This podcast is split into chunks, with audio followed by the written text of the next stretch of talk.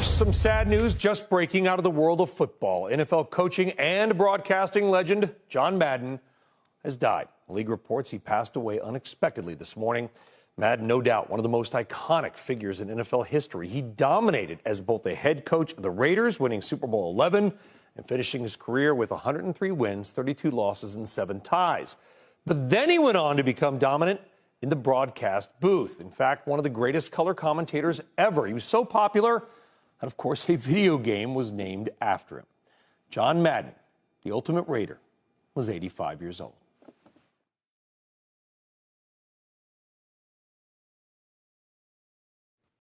¿Qué tal amigos? Un placer saludarlos y pues bueno, deseándoles que hayan pasado una sensacional Navidad en compañía de sus familiares y seres queridos y obviamente pues con las debidas precauciones ante el COVID y pues ya prestándonos a lo que es eh, el fin de año y el ah, año nuevo, eh, a celebrarlo tranquilo, sobre todo con gran cantidad de partidos de fútbol americano y fútbol americano colegial, del cual platicaremos también un poco el día de hoy. Pero bueno, en esta semana, muchachos, hubo de todo. Fue una semana en la que hubo un partidazo entre Búfalo y, Nueva Inglaterra, en donde se decidió, eh, al menos por el momento, la, la, la misma, la división ahí entre ambos. En gran partido de Búfalo, como yo creo que no había jugado en toda la temporada. Por otro lado, el equipo de los Vaqueros de Dallas que aplastó a, los, eh, al Washington Football Team. En el primer tiempo, 42 puntos, así de fácil. Realmente no hubo defensa, no hubo nada del equipo de, de la capital de Estados Unidos. Incluso dos de sus jugadores peleándose en la banca. Todo esto, pues obviamente será parte de lo que platicaremos el día de hoy. Pero este aparte, es el año, este es el año. Así es.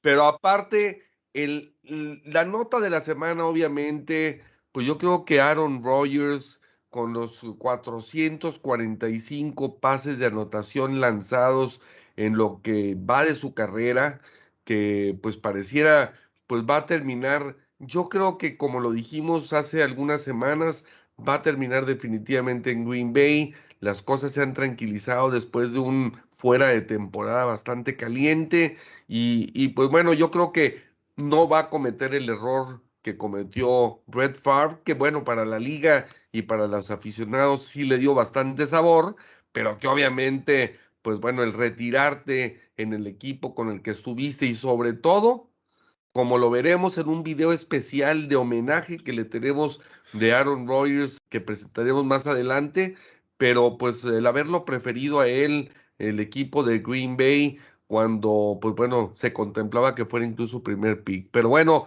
como siempre, empiezo por saludar a mi César Barrientos el día de hoy porque anda mm, contento, ganoso, dos victorias consecutivas de los Raiders de Las Vegas, después de que mi César decía por ahí este, ¿será posible que podamos eh, hacer una sorpresa? Bueno, pues eh, resulta que sí. Este, échale, mi César. Buenas bueno, pues, noches. hola, ¿cómo están? Saludos, Dani, Michuy. Este, reiterando ahí las felicitaciones por estas fiestas. Esperemos pues lo mejor para ustedes también para este año venidero. Los mejores deseos aquí de todos los Hall of Famers.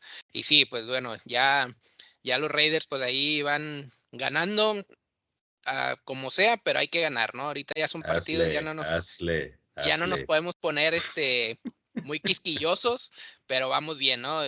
Bonita semana en cuanto al tema de playoffs y todo cómo se va moviendo. La verdad es que los primeros lugares pues se van asegurando unos para, para efectos de que ya tienen su lugar eh, en las finales, pero estos últimos dos equipos, por decir, en la nacional y en la americana, bueno, en la nacional sobre todo, todavía hay dos vacantes, digamos, que no están asegurados, pero en la americana todavía se puede mover todo, ¿no? Entonces vienen muy buenas dos semanas que ahorita vamos a profundizar un poquito más. Y pues gracias, ¿no? Por acompañarnos de nueva cuenta. Eh, ¿Qué tal, mi Dani Maigo? La verdad es que, pues bueno, después de, de la esperanza que tuviste por ahí con, ah, con el equipo de Pittsburgh en su partido anterior, que regresó eh, de manera emotiva y, se llevó la victoria frente a los Ravens, pues resulta que ahora fueron apaleados nuevamente y, pues digo, yo creo que, que aunque matemáticamente ese juego ante, ante Detroit podría ayudarlos a calificar, también podría ser medio juego el que los elimine. Y pues bueno, no sé cómo veas en general también la división norte de la conferencia americana, que, que pues está muy, muy emocionante, ¿no? Buenas noches, Maigo, ¿cómo están? Bomba, saludos para ustedes, compañeros, y pues para el auditorio que también nos sigue, esperamos que se la hayan pasado muy bien esta noche buena y pues esperando que venga lo mejor para el siguiente año. Y pues sí, Maigo, lo que habías comentado anteriormente, digo, la esperanza la tenían ellos, uno ya, ya estaba resignado, ¿no? Más o menos en cuanto a lo que iba a pasar. Digo, pues la verdad no sé si llamarle eh, mediocre a la división o llamarle inestable o llamarle sorpresiva, pero la verdad es de que aún con esa temporada que has tenido todavía tienes algunas posibilidades de poder calificar. Yo la verdad no veo ni siquiera el por qué quieran calificar, porque la verdad es como si prácticamente pasarías literalmente como un comodín. No, no hay con qué poder eh, pelear en cuanto a los equipos que, que, son líderes o aspirantes a un campeonato. Así como un amigo Raider debería de pensar lo mismo, pero pues él sí se anda ilusionando por ahí. Es una derrota, pues no podría decirlo humillante, pero sí muy vergonzosa en cuanto a lo que se demostró. No se, no se llegó a tener ninguna reacción, no se le vio por ningún lado donde pudieran eh, causar peligro. La ofensiva, la verdad es de que eh, muy inoperante. Eh, pues en cuanto a los ajustes de, del staff de cocheo, poder de ponerle más atención al juego y a sus jugadores. Y pues mira, aquí está la recompensa. Pero pues ya veremos cómo se viene el cierre de esta temporada. Aún se tienen posibilidades. La división está muy peleada. También los Ravens van muy a la baja con cuatro juegos consecutivos perdidos. Eh, no se sabe qué, qué pueda pasar en las siguientes semanas pero pues ya veremos qué, qué nos depara el destino, ¿no? Claro, claro, no. Ahora, la verdad es que de esa división, yo diría que el rescatable y el más consistente durante todo el año ha sido Cincinnati. Eh, la verdad es que ha tenido una buena temporada y sobre todo tiene armas ofensivas tanto por tierra como por aire. Yo creo que, que digo, es el equipo más completo Obviamente, como todo, podemos decir, oye, pues Baltimore dejó de ir dos partidos por jugárselas en cuartas oportunidades y de, o, por eh, conversiones de dos puntos y cosas por el estilo. Pero, pero bueno, pues a final de cuentas son decisiones que se toman y pues es parte de los resultados, ¿no? Entonces, yo creo que, que Cincinnati ha sido consistente, interesante, eh, tiene jugadores muy jóvenes, eh, muy valiosos, eh, este, tanto Chase como, como obviamente Burrow. Y, pues bueno, me han, me han gustado. Y obviamente Cleveland, no sé cómo lo vea César, pero, pero Cleveland, la verdad de las cosas es que para mí, fíjate, yo no, yo, yo, yo creía en, en Mayfield y, lo manifesté durante la primera parte de la temporada, pero cuando pasó lo del papá de OBJ y después OBJ sale del equipo, yo creo que ese fue pues como que la estocada final que le dieron a Mayfield para que todo lo que había avanzado en los primeros cuatro años, porque digo, agarrar un equipo que tiene una historia tan perdedora como Cleveland los últimos uh, pues bueno, pues en general desde los 50, ¿verdad? Pero, pero con dos excepciones por ahí, una en el 80 aproximadamente con Brian Saib y luego la época de Cousar, que a lo mejor fue bien, bien, bien, pues ha de haber durado unos 4 o 5 años aproximadamente, eh, pero, pero salvo eso, pues la verdad de las cosas es que, pues desde la última temporada que tuvo Bill Belichick, bueno, la penúltima temporada que tuvo Bill Belichick en Cleveland, eh, una antes de retirarse para, para irse a Baltimore, pues la verdad de las cosas es que, que, Cleveland también es una, es una ciudad difícil para jugar y, y Mayfield lo estaba soportando, llegó a postemporada, mm, tuvo una victoria en la, en la postemporada y, incluso le dio una pelea enorme a Kansas City, nada más por la magia de Mahomes que, que lo sacó adelante. Entonces, no sé cómo veas a Cleveland, y, cómo veas en general tú también la división. Sí, pues en términos generales, como bien decía Dani, ¿no? Empezando a lo mejor por Baltimore, que era el que venía liderando esta, esta división, y pues sí ha caído en los últimos partidos, pero no solo eso, yo creo que también la baja en la productividad de la ofensiva, donde pues apenas si puede hacer pocos partidos de más de 20 puntos en los últimos 5 o 6 juegos, la verdad es que eso también les ha pegado, aún y que tienen a Lamar Jackson ahorita lastimado, pero antes de eso como quiera ya venían a la baja. Por otro lado, pues los Steelers, la defensa no siempre los va a sostener y pues este ataque terrestre, a pesar de que es muy bueno, eh, Harris, pues la verdad es que no, no, no les está alcanzando tampoco para, para poder estar todavía un poquito más arriba. Sin embargo, creo que es el que tiene, digamos, más, más en sus manos el hecho de poder calificar. Respecto a los Browns, pues, ¿qué, ¿qué, qué, te digo, no? O sea, fue un juego de sábado por la, por la tarde donde Baker Mayfield, la verdad es que fue a Green Bay y se mm. portó muy bien como Santa Claus, pues ya que estuvo regalando intercepciones por doquier. Las primeras tres intercepciones, por ahí habrías ahorita el dato del tema de, de Aaron Rodgers, pues la verdad es que las primeras tres intercepciones o las en el primer tiempo las intercepciones Aaron Rodgers las convirtió en touchdowns. Entonces, creo que al final del día, a pesar de todos estos eh, turnovers o cambios ahí de bola y demás, creo que algo tiene Cleveland y pues en, como bien lo decía, ¿no? O sea, yo creo que muchos estábamos en el barco de Cleveland antes de iniciar la temporada excepto por ahí tu tocallito, el buen Chuy Vera, que, que siempre le ha dicho los browncitos, ¿no? Pero, pero eh, salvo él por ahí, que, que, pues, en su momento decía, ¿no? De que pues eh, eh, son los browncitos y son los browncitos. Al final, creo que ahorita el eslabón más débil y que siempre estuvimos platicando era Baker Mayfield y lastimosamente creo que pues no, no hizo lo necesario o acaba de firmar ahora sí que su no extensión y su no continuidad en el equipo. Difícilmente veo que regrese el próximo año. Eh, pues no creo que le extiendan la, opción del quinto año y mucho menos pues que, que, lo firmen a largo plazo. No, no lo veo como una solución porque al final del día a pesar de todos los pesares estos Browns y que la defensa también esperábamos más de ellos, se han mantenido ahí, o sea, jugaron contra un Green Bay muy, muy bueno, pero quedaron 24-22. Y no solo es esto, ¿no? Es un tema creo que también de mentalidad o saber apretar en el momento clave, porque han estado en, seis ocasiones en menos, eh, que van perdiendo por menos de un touchdown en el último cuarto y no pueden, o sea, van 0-6, o sea, de plano no pueden dar la vuelta, no pueden regresar. Es un tema también creo que de mentalidad y falta esta capacidad para cerrar partidos en momentos importantes. Entonces, pues al final del día también los Browns tienen dos juegos divisionales que, que pues por ahí se pueden todavía buscar ganarlos, que son Steelers y Bengals, pero pues yo veo todavía mejor por ahí a, a Steelers, ¿no? Si le tengo que apostar a alguno de ellos, la verdad es que Ravens no, no veo cómo. Este, estos dos partidos fueron muy duros y aparte que esta semana le toca a Rams. Entonces, yo le voy más a que Steelers por ahí se pueda subir un poquito al segundo lugar. Difícilmente va a alcanzar a, a Bengals. Ya no, Bengals no creo que lo alcancen, pero sí de, de, Steelers y de Browns y de Ravens. Yo en ese orden los pongo Steelers, Browns y por último a, a los Ravens, me hace. Empinado está el asunto, compadre. que por cierto, Ravens con el juego de, hoy que estamos grabando, eh, Miami ganó, entonces Miami se mete en el séptimo lugar. Entonces Ravens hoy en día está fuera de, playoffs.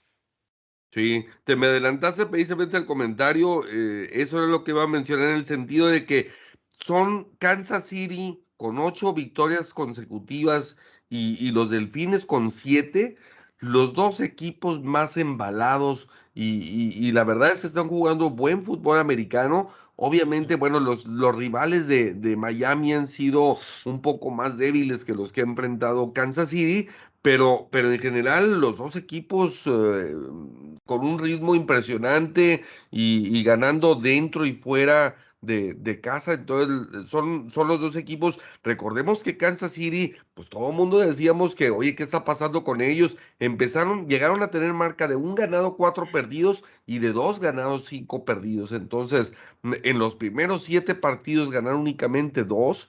Pues la verdad, digo, para, un, para el equipo subcampeón y, y, con, con el accionar que ha tenido, porque estamos hablando de que Kansas City en, en general lleva siete temporadas seguidas, es el equipo que más temporadas seguidas tiene llegando a playoffs y en total eh, en seis ha obtenido el título divisional incluso. Entonces, es una, es una marca sensacional y te habla de una estabilidad que obviamente nace desde la oficina este, directiva y, desde el eh, coach en jefe con un Andy Reid que, que, pues bueno, es una persona muy conocedora y de bastante experiencia.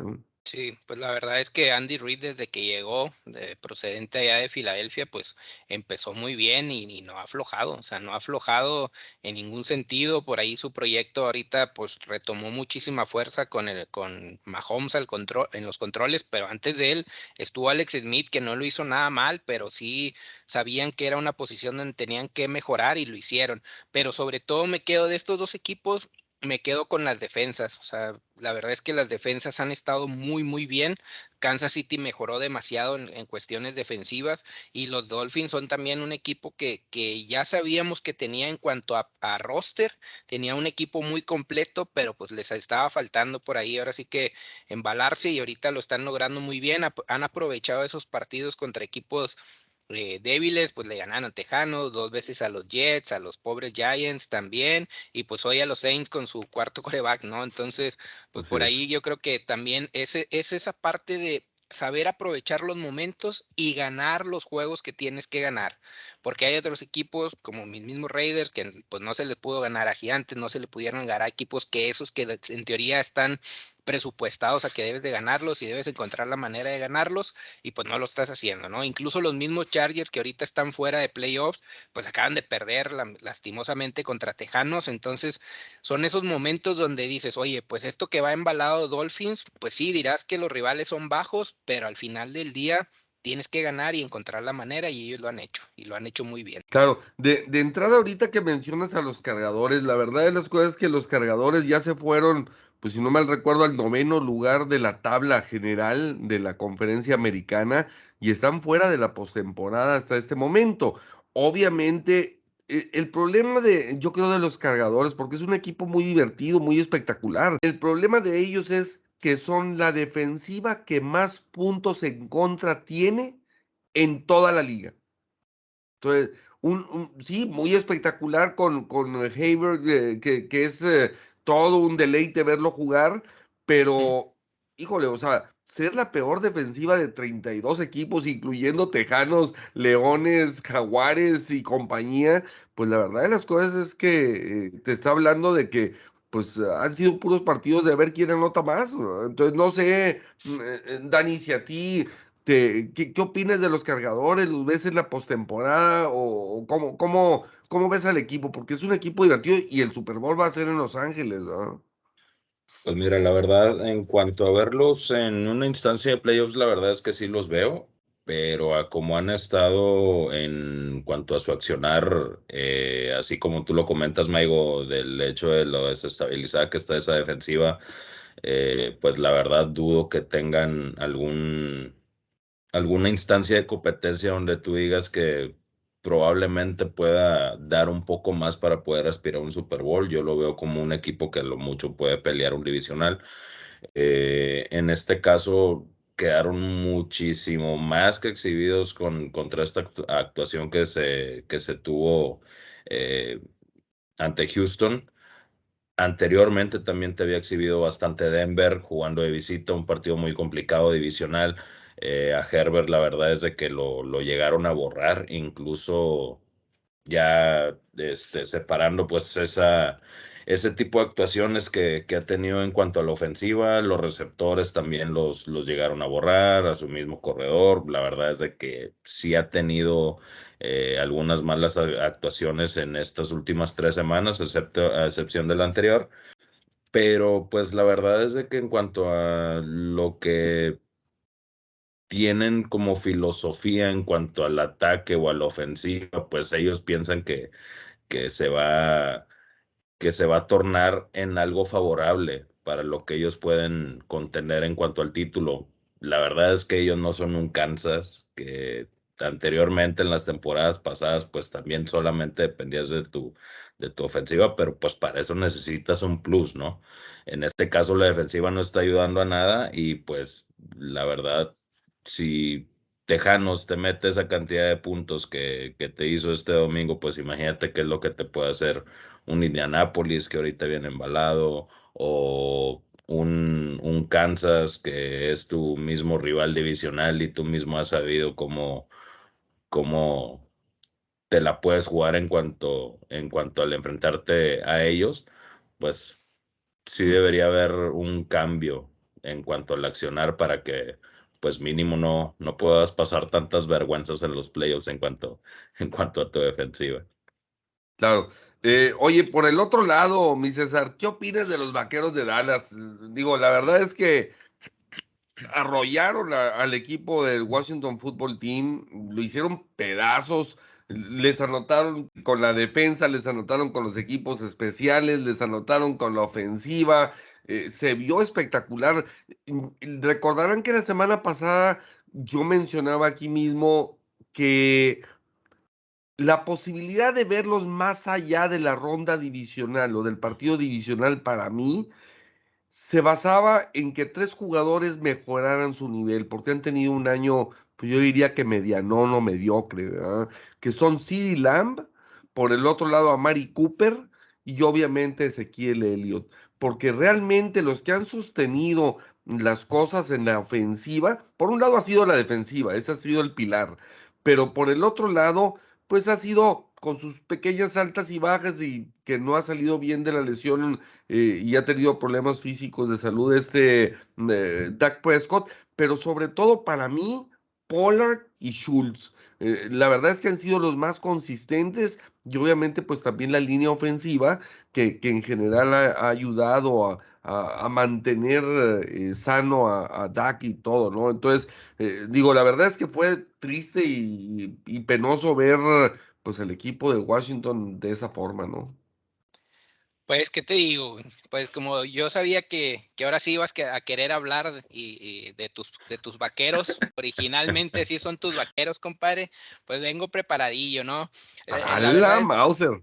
tengo unos datitos ahí para, para los, los, vaqueros, que obviamente pues ya sabemos que fue súper aplastante. En realidad, pues. Yo no me he subido al carrito, eh, cabe aclarar, ¿eh? No, no, yo sé que no, ah, pero pues ahora sí. No, Maigo, ¿por qué ah, no? Ya no quieres más desilusiones. Oye, pero primera vez que lo mencionas antes de TV12, entonces pues ya es un avance, compadre. Este, pero bueno. Porque jugó contra Carolina, papá. Pues lo que sea, pues, pues que te Hay niveles.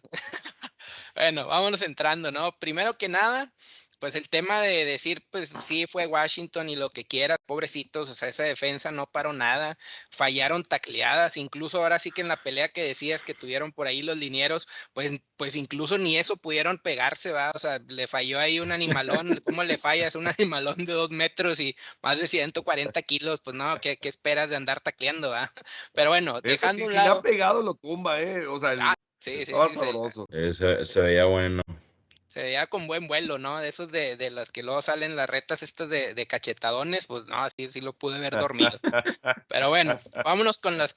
Voy a darte 10 datitos ahí interesantes, al menos que me parecieron a mí interesantes. Oye, ya se me están haciendo. Bueno, mi César siempre ha traído estadística, pero, pero, ya se me están haciendo estadistas todos en este programa. Oye, Chihuahua, pues, hombre. el Chuy soy yo. Yo solamente cuando es importante, recuerda. Eso, pero para echarle sopa al rey, está bien. Bueno, ahora sí que en esta rivalidad de Washington contra Dallas, pues es la, es la mayor diferencia de puntos, que fueron 42 en total. Es la peor derrota en, en los últimos 60 años para el equipo de Washington el tema de, de, Lawrence, el pick six que se aventó, pues empata la marca para, bueno, más bien es la mayor cantidad en este año 2021, llevan cinco pick six la defensa de Dallas, es la mayor cantidad en la historia de la franquicia. El tema de Dix, que también ya esperábamos, estábamos viendo, le estábamos dando seguimiento en cuestión de, de, lo, de lo, que eran las intercepciones, pues ya empata con Everson Wolves para más intercepciones en la franquicia. A su vez también Déjame ahí, me tocó ir eh, en la temporada de debut de Everson Walls. Eh, de, entrada fueron sensación defensiva Everson Walls y Michael Downs, que eran el 24 y el 26 respectivamente del equipo de los Vaqueros, fueron sensación los dos. Y obviamente Everson Walls fue el que más destacó, hasta que después pasó al equipo de los Gigantes años después, pero, pero ese al que le empató la marca de 11, de 11 eh, pases interceptados abajo de, pues obviamente de, de aquel legendario eh, maloso que tú conoces, Lester Hayes. Sí, de hecho, pues en sí Dix es el, ahora sí que solo siete jugadores desde que se realizó ahora sí que la fusión de, de, la, de la NFL con la AFL. Desde entonces, solamente siete jugadores han, han alcanzado al menos 11 recepciones. En realidad es un récord muy, muy importante. Sabemos que ahora tenemos un poquito de ventaja puesto que tienes un partido más, pero ahorita los 11 los, los consiguió dos partidos antes de que acabara la temporada, ¿no? Entonces para mí sí es bastante notable. Todavía Dix tiene dos partidos más, ¿no? Por ahí me decían unos, unos amigos a los cuales les mando saludos que también son seguidores de, de Hall of Famers y estamos en el fantasy de que, pues, ¿cómo, ¿cómo de repente sentaste a Que es el receptor de Washington, le dije, pues güey, pues va contra Dix, ¿verdad? O sea, no, no, no hay mucho que, que hacer, entonces sí lo senté para, para efectos de la semifinal y pues jaló, ¿no? Pero pues eso es otro punto aparte, ¿no? Ahora, otro tema es el tema de que cuatro diferentes receptores de Dallas se, se, fueron con 50 más yardas en el, primer, en el primer tiempo, que es la primera vez que pasa en la, en la historia de la franquicia. Eh, este dato muy curioso en el sentido de que Prescott es el primer coreback que le tira touchdown a un corredor, a un tight end, a un receptor y a un liniero ofensivo. Sí, en una semana, en, digamos que en un juego de temporada regular, ¿no? O sea, es la primera vez en la historia. También es que la primera vez en la historia, de al menos de la franquicia, en que anota una vez la ofensiva o un jugador ofensivo de la línea ofensiva, perdón, y un jugador de la línea defensiva, ¿no? Que, que este juego también, por ahí vimos eh, en el juego anterior de, de, Washington contra Dallas, pues esta imagen ahí de, de picnic entre entre Heineke y este Lawrence, y, y, ahora pues otra vez Lawrence así como que se acuesta al lado de él, ¿no? Así como que, oye, pues a qué se referían con esto, que, que, que, nos querían topar otra vez, ¿no? Ves que se hizo por ahí una campaña fuerte de la afición de que, oye, pues ahora sí échenos a los vaqueros para aterrizarlos y demás, pues no se vio, ¿verdad? Entonces, eh, ¿qué más? Pues el otro tema, pues de que es la primera vez en la, en la historia de la franquicia que un coreback en, en las manos de Prescott tiene más anotaciones, que fueron cuatro. Y pues bueno, pues también los 42 puntos que ya bien decías son la mayor cantidad de puntos que se hacen en una primera mitad. Entonces, ahora sí que estos son así los, los 10 datitos cortitos, pero, pero bueneros de los vaqueros. Sabrosones. De lo, de lo que nos dejó este partido, que pues sí, digo, ya lo abismal de la diferencia, pues ya puede ser otro tema, ¿verdad? Pero aquí yo creo que me, nos quedamos con esto, ¿no? Honestamente, los vaqueros me gusta mucho en el sentido de la defensa eh, por ahí entrevistaron también a Dak Prescott y pues él está, se ve mentalizado, ¿no? O sea, también se esperaba que él diera mejores números, yo creo que los, lo está haciendo y eso es muy importante también para el equipo, o sea, que, que, que aparezca en el momento clave, también lo decías, pues lo de Seki también está apareciendo. Otra vez metieron a, al rol a, a, Dalton Schultz, que también está muy apareciendo bueno. en, un, en un momento muy importante. Entonces, pues ahora sí, ¿cómo lo paras, no? ¿Cómo los paras? Veremos cómo se va encaminando. Viene, viene algo, pues yo creo que un buen duelo contra Cardenales, que igual ahorita entramos un poquito más a detalle, pero siguen esos Cardenales perdiendo en los momentos clave, ¿no? O sea, después del de, de juego, pa- el el programa anterior platicábamos de cómo es su récord negativo en, eh, después del bye week y pues siguen ahí sumando derrotas, ¿no? Y, Lleva de- tres derrotas consecutivas y lleva pues dos, cuatro, ¿ah? la marca, la marca ya más ampliada. así es. Pero pues esos son los datos, ¿no? Del partido ahí de Vaqueros, pues yo, yo creo que estás a tiempo de por ahí al menos pues subirte en la orillita, compadre. Ya, ya va lleno el camión, güey, ahí, ahí que vayas así un poquito con la mochila de fuera y colgado, pero pues dale, dale, estás La, la verdad es que, fíjate, César, es que, y como tú me entenderás, es más, me entenderás más que yo lo que me entiendo a mí mismo, güey, porque tus Raiders Oye, perdón, antes más de que cola que les pisen, pero bueno. Oye, sa- ¿sabías que aseguraron esto de, de, o sea, hicieron su clinch ahí del, del divisional por, por la victoria de Raiders, por el tema del- de, la complejidad del calendario? O sea, al- al momento que Raiders ganó, con eso hizo que se bajara por ahí Eagles y ya pues con la complejidad del calendario que era más fuerte para vaqueros, por eso ya aseguraron y ya no el criterio de Ahora desempate, resulta que hasta las gracias le debemos de dar, Chihuahua. de ¿eh? nada, No, pues, oye, Deja tú, oye, la, la verdad es que han de ser los colores, pero vi a César muy entusiasmado, eh, eh, hablando de los vaqueros. mm, Digo, pues a final de cuentas son plata, pues entonces digo, se sintió en casa y, y dijo, pues oye, pues está mejor el, el, el equipo ese que, que el mío, pues para qué. subiendo el carrito también él. no, no, no, mi- Eh, Fíjate, Algún, ¿cómo algún serán las cosas? del Thanksgiving, Mike. ¿Cómo, ¿Cómo estará la diferencia entre un equipo y otro? Que si tú hablas de los Raiders, tienen a su ala cerrado y a su mariscal de campo a los mejores dos jugadores del equipo. ¿Sí? En cambio, en Dallas, ahorita y en lo que han jugado en esta temporada, pues yo te diría que fácilmente hay unos cinco o seis o siete jugadores que están jugando mejor que Dak Prescott o que han sido más determinantes que él en, en los resultados del equipo de los Vaqueros. Muy bien, muy bien. Sobre todo eh, Lawrence, Gregory, eh, Mika Parsons, Diggs y, y, híjole, o sea, la verdad de las cosas es que muy, muy bien la defensiva y obviamente pues muy bien entrenada. ¿verdad? Incluso McCarthy, Quinn, Claro, claro. sin duda alguna, y lo hemos dicho, eso sido durante la, durante la temporada, porque pues de venir de ser una de las marcas negativas históricas de los vaqueros y de la NFL, con la cantidad de puntos impresionantes que, que le hicieron el año pasado, alrededor de 500 puntos, pues la verdad de las cosas es que, que bueno, ahorita esto ya es una bendición y, y se ven bien a la defensiva.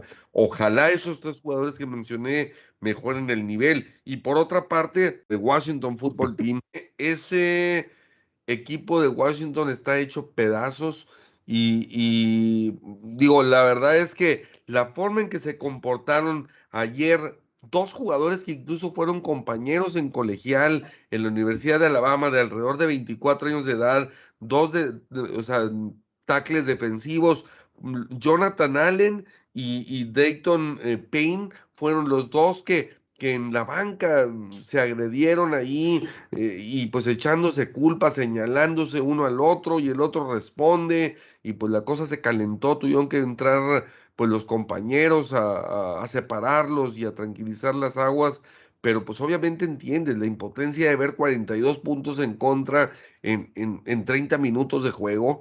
La verdad es que, y, digo, les anotaban, si, si, te pones a sacar promedios, pues la verdad de las cosas es que es ridículo. ¿eh? Este, estás hablando de que cada cinco minutos, de una forma u otra, le hacían algún, o sea, le hacían una anotación. ¿no? Sí, la verdad es de que en cuanto, en cuanto al comportamiento que, que se tiene tanto dentro como, como fuera del, del, campo, pues a lo mejor podría ser algo comprensible que te empieces a frustrar o empieces a, pues, a molestarte o te saquen de tus casillas, pero pues nunca va a ser bueno tanto para la imagen del equipo como para el mismo entorno que llegan a tener los, los jugadores, pues el tener ese tipo de altercados. Eh, pues esperemos que lleguen a haber medidas disciplinarias para que se puedan evitar ese tipo de, de situaciones, porque pues la verdad es de que le, les llega a afectar demasiado eh, en cuanto al entorno del equipo. Esperemos que independientemente ya no, ya no se, se tenga alguna aspiración para poder, para poder calificar en el caso de Washington, pues mínimo cierren como se debe para, para que pues puedan, puedan revertir este tipo de, de situaciones, ¿no? Que en este caso son, son muy lamentables, pero pues sí, en, en, el caso de ese tipo de calenturas, pues la verdad es, debe, es que debería de haber medidas disciplinarias en cuanto a eso para, para evitar que, vuelvan a suceder nuevamente. Claro, y de los otros que, que hay otros equipos que a lo mejor hay que cuando menos mencionar, porque obviamente tienen también seguidores, eh, eh, tanto en Monterrey, en México y en todos lados que nos ven, pues por un lado, lo de los halcones marinos de Seattle, que, que desde el 2010 es la segunda vez en que no califican, no lo hicieron en 2021 y, y en 2017, que había sido la, la anterior en la que no habían llegado, y por el otro lado, pues eh, es la primera temporada perdedora desde 2011, donde terminaron en aquel entonces con siete ganados, nueve perdidos. Creo que es otro de los equipos que, que ha dejado mucho a qué desear y, y va a ser interesantísimo ver el, la decisión que la directiva tome. ¿Qué haces?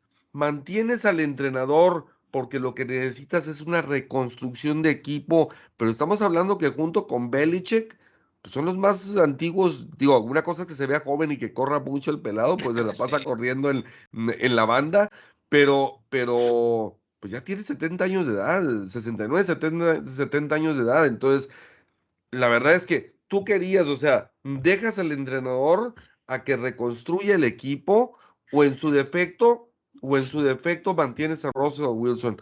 Yo en lo personal haría todo por tratar de mantener a Russell Wilson en el equipo. Eso es lo que, y hablar con él y dejarlo claro, no es para darte un año más y que, y, y luego te vas como quiera, pues si tú termino perdiendo a los dos. Pero, pero si tuvieras que escoger entre los dos, pues yo trataría de conservar a Russell Wilson y, pues bueno, porque me ha demostrado pues lo eficiente que es y, y, y la calidad de persona también, porque realmente no es un jugador problemático ni mucho menos. Entonces yo creo que que para mí esa sería la elección, pero sí suena interesante, ¿verdad? Porque por el otro lado, pues mucho se habla de que quiere salir del equipo, no quiere estar en una franquicia perdedora, eh, obviamente también el tema de la pareja que, que pues eh, se dedica a eh, al ambiente artístico y que obviamente pues se rumora por ahí que puede ir a buscar otros mercados. Entonces, bueno, ¿Cómo, ¿Cómo, ven el tema de, de Seattle? Y, y, es más, no sé si queramos agregar también ahí de pasadita, este, por otra parte, un equipo más. Yo diría que los Osos de Chicago, que, que desde el 2011, pues eh, la verdad es que han llegado dos veces a, a playoffs y, y, han perdido los dos, y ambos fueron juegos de comodín. Eh, en 2010 fue cuando llegaron al campeonato de conferencia, pero digo, la verdad es que son equipos que, que ahorita en este momento no se les ve rumbo. ¿eh? Me suena familiar.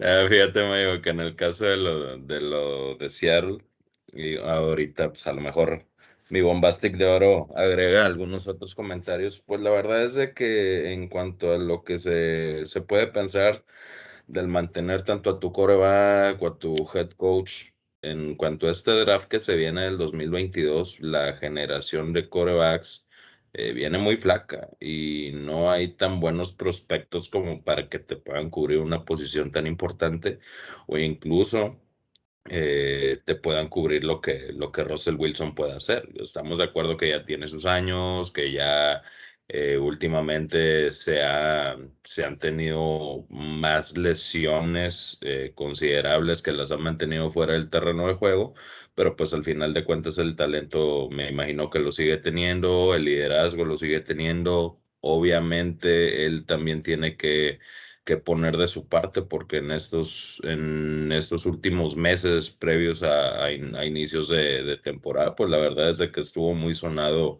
eh, su posible salida de, del, claro. del, equipo por lo mismo, de que no se pone de acuerdo con su head coach o con su directiva para poderle traer tanto armas ofensivas como le puedan armar una buena línea por las capturas que, que ha sufrido últimamente y pues la verdad es muy entendible, pero pues al final de cuentas eres un profesional y deberías de, de apegarte a lo que te dan sin importar lo, lo que puede suceder en un futuro, pero en este caso si, si me llegaran a, poner en comparación tanto uno como otro, pues la verdad es de que yo prefiero mil veces quedarme con, con el coreback y pues buscar quien, quien pueda eh, reestructurar el equipo o hacerle una reingeniería para, para que puedan seguir siendo aspirantes, porque pues la división cada vez se complica más y más. Eh, ya lo estamos viendo eh, sí. últimamente, tanto Niners, tanto Rams como Cardenales, pues la verdad son equipos muy balanceados que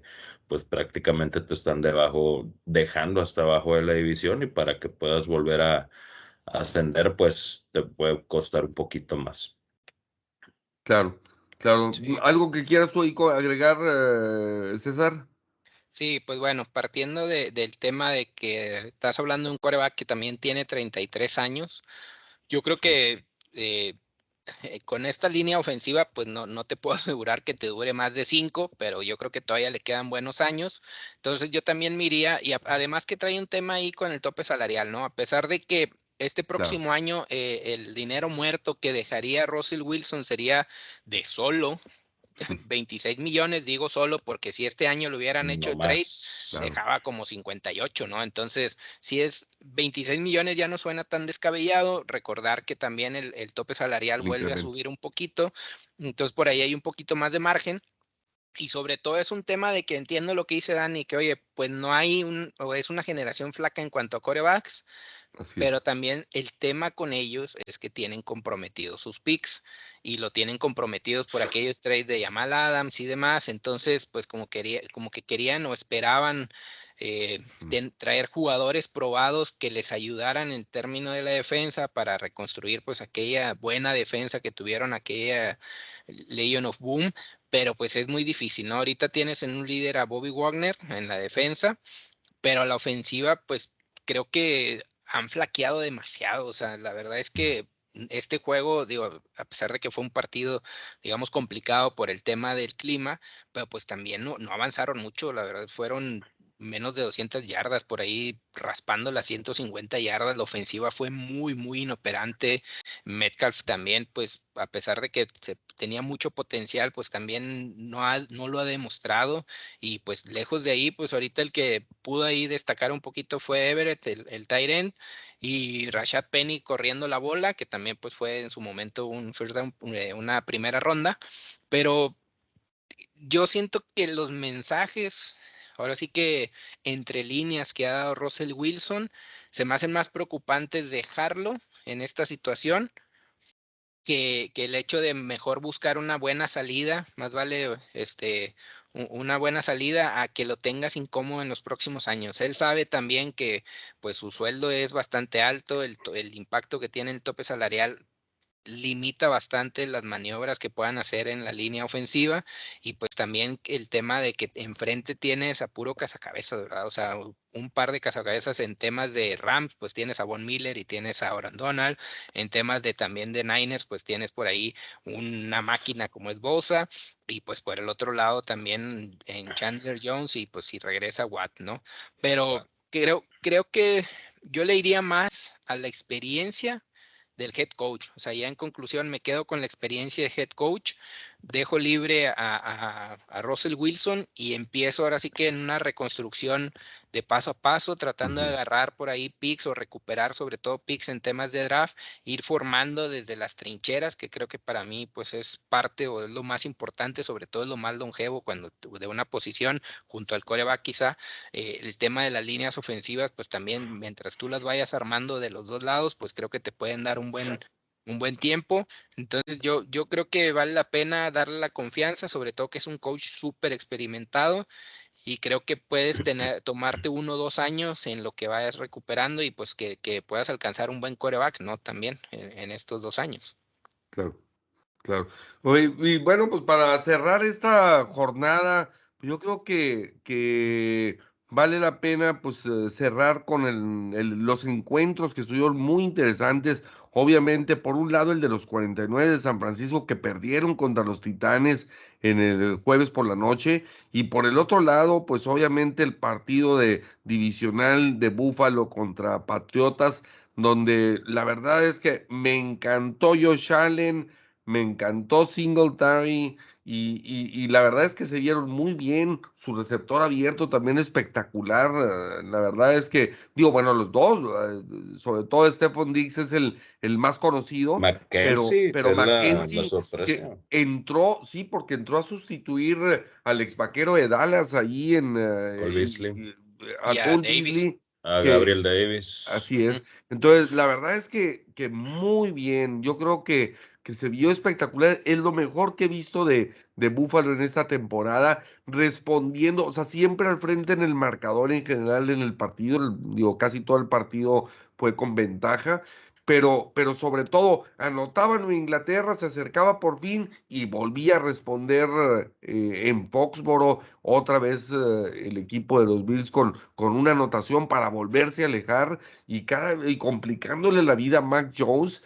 Obviamente la apuesta, así como Belichick hizo su apuesta en Buffalo de decir, bueno, ante el clima vamos a jugar a ganarte con el ataque terrestre. Bueno, pues ahora Buffalo fue y le dijo a Foxboro, a Nueva Inglaterra y a Belichick, bueno, ahora yo quiero que tú me ganes por pase. Entonces, no jugó mal Mac Jones, pero sí anduvo alrededor del 50% de eficiencia, lo cual, bueno, pues obviamente está lejos de lo que, de lo que normalmente pues ronda 65, 70% y, y no ha tenido un mal año, ha sido yo creo que el, que el novato este, pasador más consistente, obviamente porque pues está bien coachado y porque tiene un equipo interesante, pero, pero yo creo que Nueva Inglaterra sí demostró que está pues uno o dos pasos atrás de Búfalo, ¿no?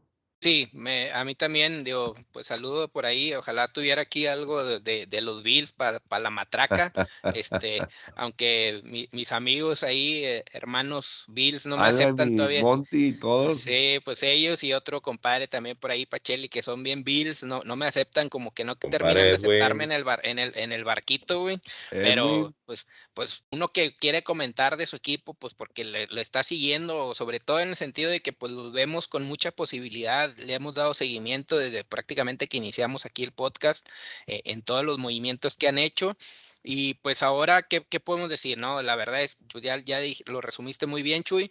Yo agregaría el tema de los resultados, ¿no? Al final del día, los Patriotas por primera vez, después de un buen tiempo, Aquí los Bills se convierten en el primer equipo en ganarle a Nueva Inglaterra en juegos consecutivos en 15 años, compadre. O sea, del año pasado, bueno, que le ganaron en su casa, va. El último equipo que lo había hecho fue Peyton Manning con los Colts, allá por 2005-2006, y pues al final del día, o sea, fue, les ganó por doble dígito, ¿no? O sea, les ganó muy bien, muy contundente, y esto pues no le pasaba a Nueva Inglaterra desde aquellos años del 95-96 de los Broncos de Elway. Por otro lado, un récord ahí curioso de estos datos que, luego dejan ahí este, la, la, NFL, ya sabes que pues, son los reyes en el tema de las estadísticas. A Bill Belichick es la primera vez en 474 partidos en que tienen su equipo rival no hace ninguna patada de despeje. O sea, esto es la primera vez que ningún equipo, o sea, de algún equipo que juega contra Bill Belichick que no, que no, que no despeja, o sea, es, estuvieron avanzando, avanzando, avanzando, avanzando, avanzando, hicieron de todo. Por ahí yo me quedo con, en el cuarto cuarto se aventaron 13 jugadas, como 75 yardas, donde necesitaban ahí también tronarle, bajarle tiempo al reloj. Entonces, pues con eso ya se despegaron y se fueron a dos anotaciones arriba. Entonces, parece que ahora sí, con el regreso de, de Zach Moss, se vio más completo el ataque terrestre, a pesar de que Singletary tuvo mejores números, pero creo que le estuvieron repartiendo muy bien la bola entre ellos dos y por supuesto también Allen, que por ahí igual y Dani ahorita pues avienta ahí un dato que, que, que nos estaba compartiendo antes de entrar al aire, pero pues sí, muy, muy buen partido, también me, me, me gustó mucho, también lo estuve siguiendo y pues la verdad es que pues se necesita mucho o es para ir a ganar a Foxboro y el hecho de que lo hayas, lo hayas hecho en los últimos, o sea, en los dos visitas, creo que es bastante loable para el equipo de, de claro. los Beats.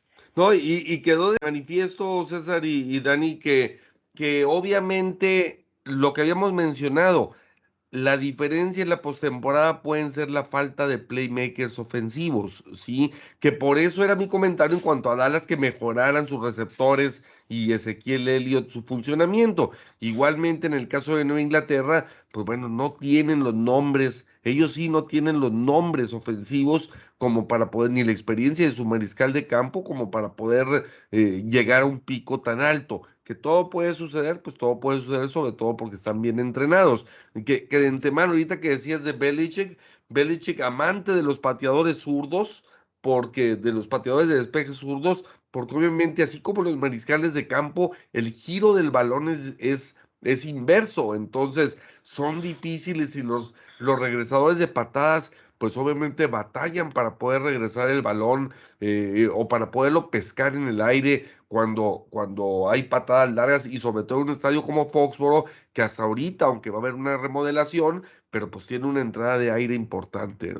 Sí, es correcto, Maigo. Eh, pues algún dato eh, importante que quisiera mencionar es que Josh Allen es el primer jugador en la historia de la NFL, o mejor dicho, coreback en la historia de la NFL, con al menos 4.500 yardas, 35 pases de touchdowns y 5 touchdowns por tierra. Nadie lo había logrado más que Josh Allen. Eh, qué bueno que lo está haciendo en estas últimas instancias de la temporada. Se está notando que que hay un, un despertar en, en, cuanto a este cierre en el equipo. La verdad es de que ya la división queda en manos de ellos y pues esperemos no, no lo puedan, eh, mejor dicho, que, que, lo, que lo puedan aprovechar para, para pues evitar alguna, alguna complicación en cuanto a, los sembrados, en cuanto al acomodo de los partidos.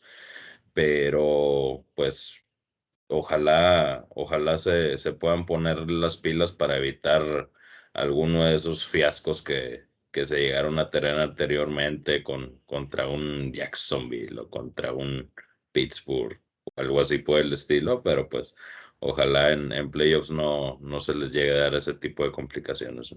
Es que tiene una potencia física impresionante, la verdad es que Josh Allen digo, creo que mide 6'6 de altura, mm, digo, es, increíble para un mariscal de campo de tener esa altura y ser así de ágil, ¿verdad?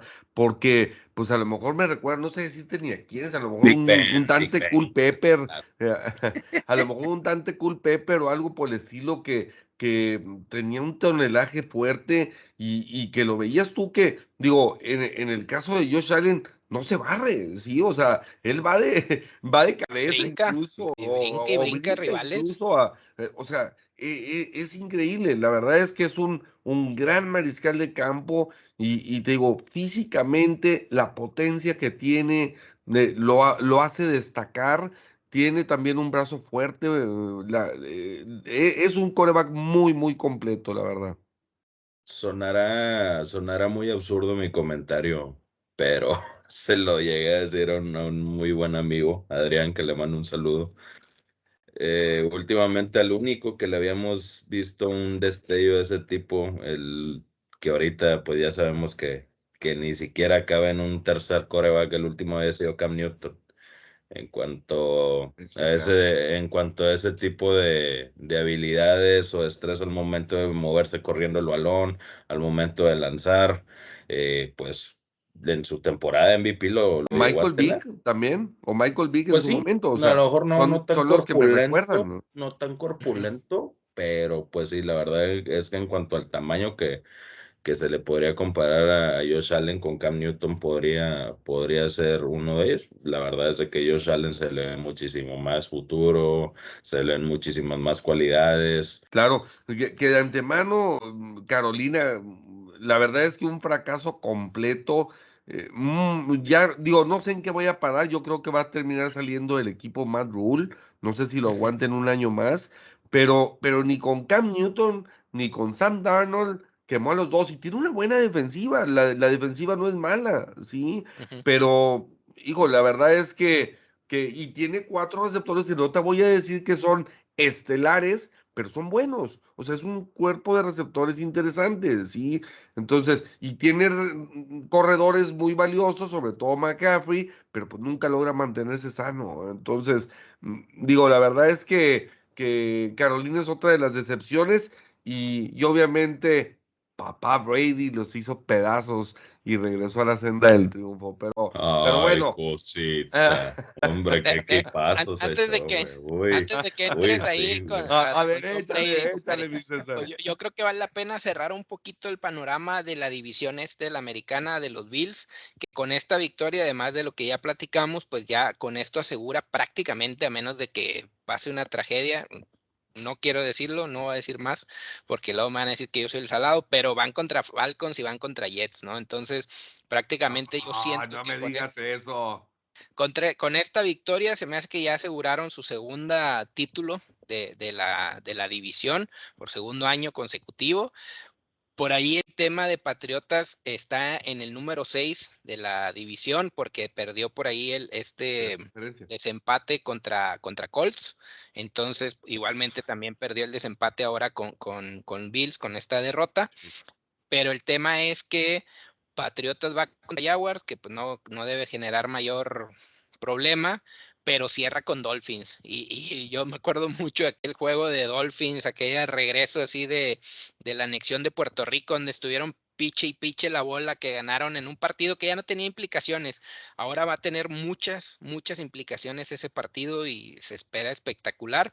Entonces, muy importante el hecho de que pues tanto Patriotas le gane a Jaguares como por ahí que les haga el favor Titanes ganándole a Dolphins. A ver cómo, cómo se va cerrando esta, esta semana, sobre todo que pues digo, si todavía tengo ahí la velita prendida de la posibilidad que me dio Pepe, él la dio, no dije nada yo.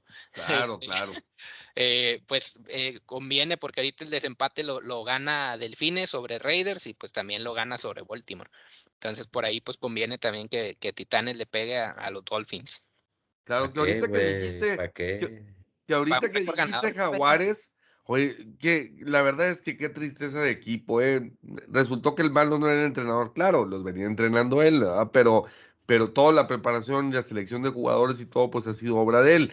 Sin embargo, 8.8 puntos por partido promedio. Eso es lo que lleva. ¿Cómo puedes aspirar a algo con menos de ni siquiera 10 puntos por partido promedio? Entonces, la verdad es que espantoso Trevor Lawrence. No tiene ataque terrestre, no tiene ataque aéreo, no tiene defensiva, no tiene absolutamente nada. Y sorry para mi tank, eh, a quien le mandamos un saludo, pero, pero mi tank, la verdad es que es un equipo que hace cuatro años o tres años, ¿cuánto, cuánto fue, Maigo? 2017. 2017. O sea, estamos hablando de cuatro años. Apenas hace cuatro años tenía un equipo de playoff muy interesante con Fournette, con este Borals. E, era, el equipo era y tenía una defensiva impresionante. O sea, eh, la verdad es que lo destruyeron, se lo acabaron y, digo, no, no ni siquiera te da motivo para ver, ver los resúmenes, para estar enterado, para venir al programa, ves un ratito el partido nada más para, pues, semblantear un cuarto o una mitad, cómo van las cosas, pero la verdad es que dices, oye, digo, la verdad es que esto no es ni siquiera a nivel profesional, ¿no? Ahí para resaltar, pues fue la batalla, ¿no? De los de los dos picks del top de este el draft 2021, donde Zach Wilson le pudo ganar a Lawrence.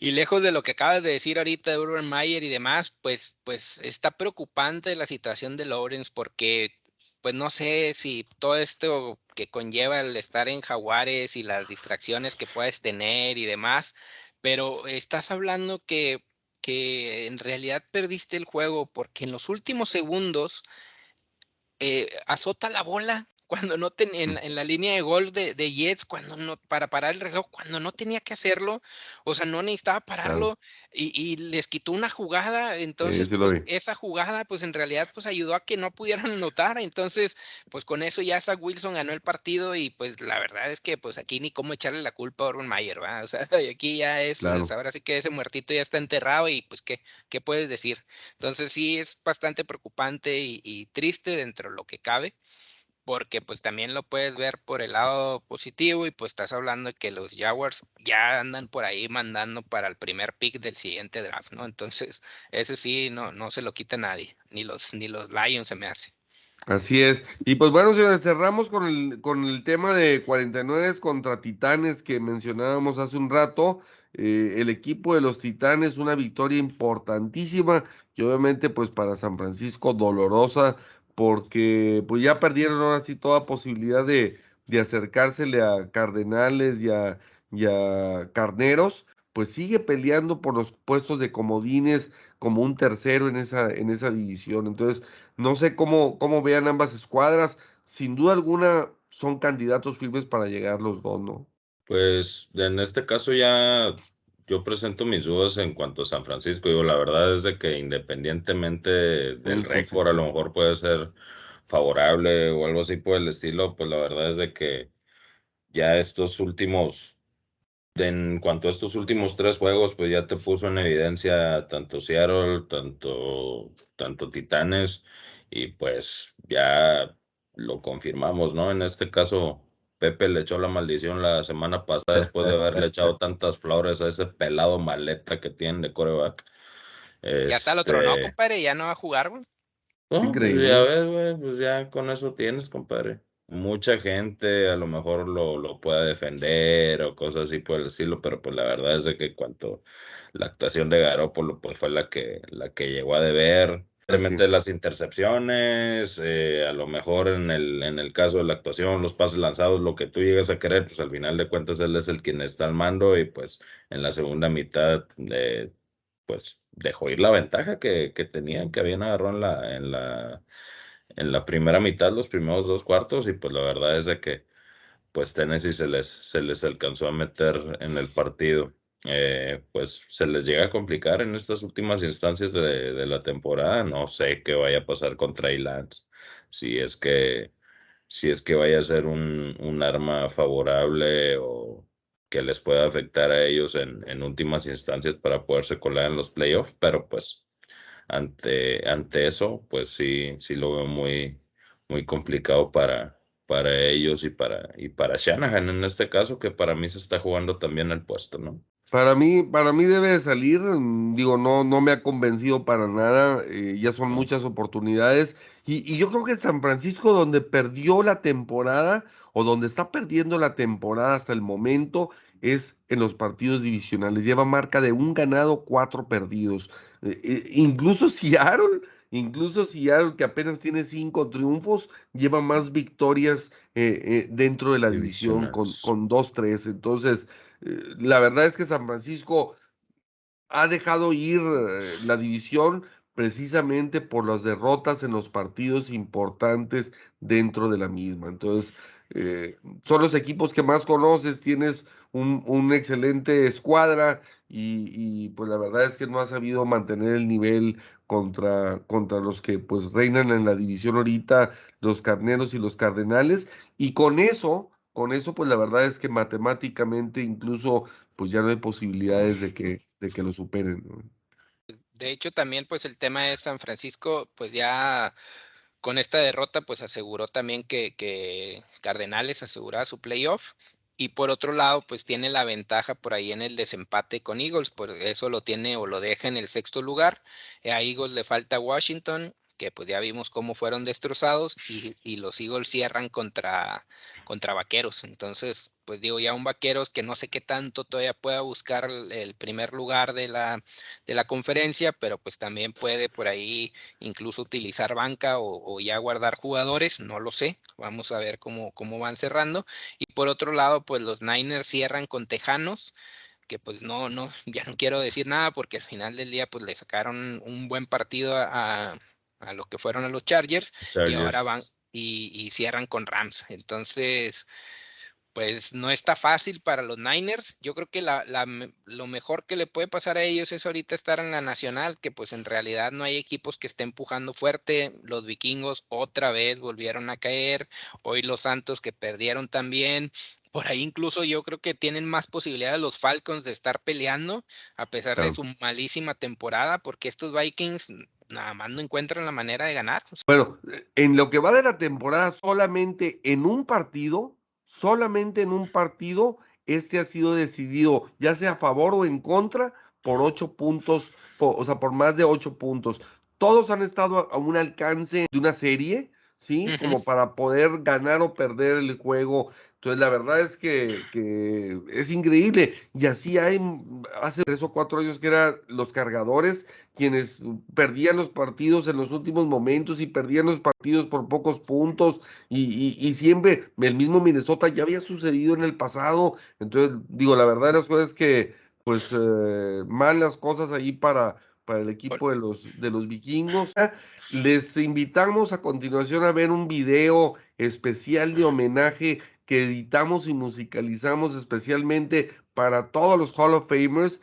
eh, un, un, futuro Hall of Famers como, como Aaron Rodgers que, que rebasa la marca de, de Brett Favre y que obviamente pues eh, ahora la actitud sensacional, palabras de agradecimiento para todos y, y, yo creo que, que Aaron Rodgers es eh, eh, sin duda alguna, y, déjame decirlo de esta forma, porque cada quien puede calificarlo por diferentes habilidades.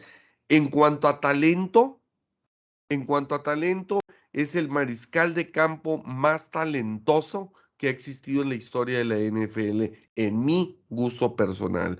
Y, y en el mismo video vamos a poder ver ahí desde, mm, está muy alegre, muy ameno el, el video, música muy, muy contagiosa, pero van a poder apreciar jugando béisbol, jugando este fútbol americano desde chico, eh, conviviendo con la familia, video de la familia eh, desde que estaba niño y van a poder pues ver su trayectoria y jugadas espectaculares con tomas desde el terreno de juego de, tanto en, en uh, una universidad que estuvo primero que era la de la de este College que, está ahí en, en, la casa donde él vive en Chico, California, donde él, donde él nació, y, y, ya posteriormente pasa a la Universidad de California en Berkeley, que es donde finalmente pues eh, termina eh, siendo seleccionado primera ronda. Hubo mucha polémica porque pues él se consideraba que iba a ser el primer jugador drafteado, el primer mariscal de campo drafteado eh, eh, en esa generación 2005. A final de cuentas, el equipo de San Francisco, de donde pues era su equipo de, de amor de, de niño, porque pues vivía tres horas de distancia, ¿sí? Entonces, eh, a final de cuentas, Alex Smith termina siendo el pick número uno, Aaron Rodgers se va hasta el escalón número 24. De entrada de los seis jugadores que asistieron al, al, draft de manera presencial, él fue el último en ser este, seleccionado cuando se esperaba que fuera el primero. Y, pues bueno, Aaron Rodgers ha tenido una carrera espectacular, tres MVPs por ahí en 2011, 2014, 2020 y, y pues bueno, eh, obviamente solo empatado con varios más y solo atrás de Peyton Manning, que es el líder indiscutible con, con cinco más valiosos. Y, y, pues bueno, digo, yo creo que hay que recordar el supertazón número 45. Aaron Rodgers eh, fue la clave de, de, del equipo, tuvo 24 de 39 y 304 yardas con tres anotaciones sin picks. Y, y, y pues bueno, yo creo, ah, un dato que también es interesante mencionar, aunque salió de la Universidad de Berkeley para entrar al equipo de Green Bay, sin embargo, él no tiene título universitario, eh, precisamente pues para poder subir al profesionalismo, pero eh, en 2018 él recibió un doctorado honorífico por parte de la Universidad del Medical College de Wisconsin, eh, dado sus contribuciones tanto de tiempo, eh, pues a todos los niños enfermos con cáncer y por el otro lado, pues también aportó por allí este 3 millones de dólares pues a, realizar estudios y a buscar pues eh, avances para, para toda la gente que, que, que, tiene este padecimiento. Entonces yo creo que, que Aaron Rodgers es sin duda alguna, en mi gusto personal, el más talentoso que ha habido en la historia. Van a ver qué tipo de pases vienen ahí en el video. Esperemos que, que lo disfruten y pues los invitamos a que lo vean. Y ahorita regresamos con lo que es la jornada número 17 de la NFL.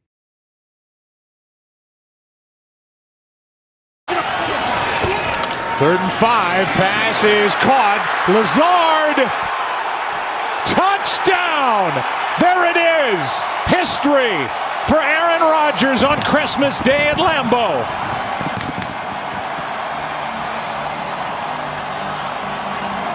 Career touchdown pass number 443.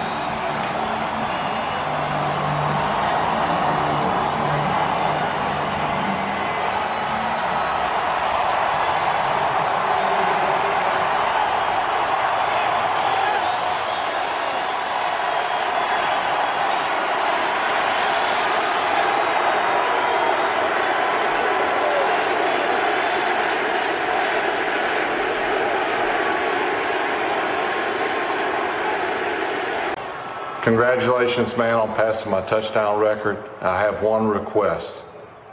Go get us another Super Bowl. Congrats. I mean, what a ride it's been for Aaron Rodgers.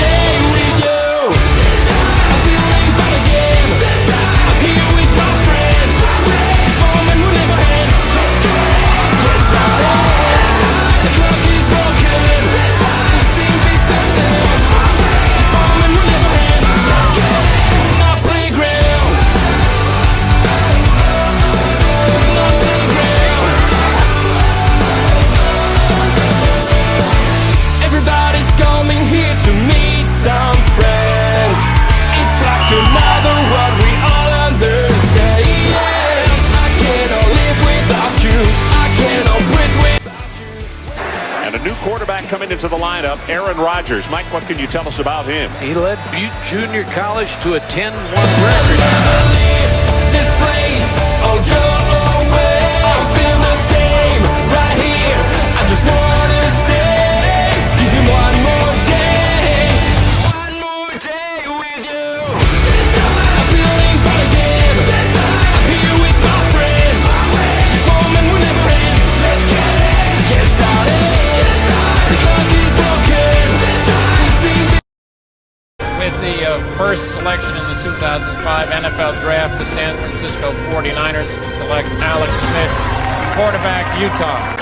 Weeks ago, Aaron, you were the clear cut number one.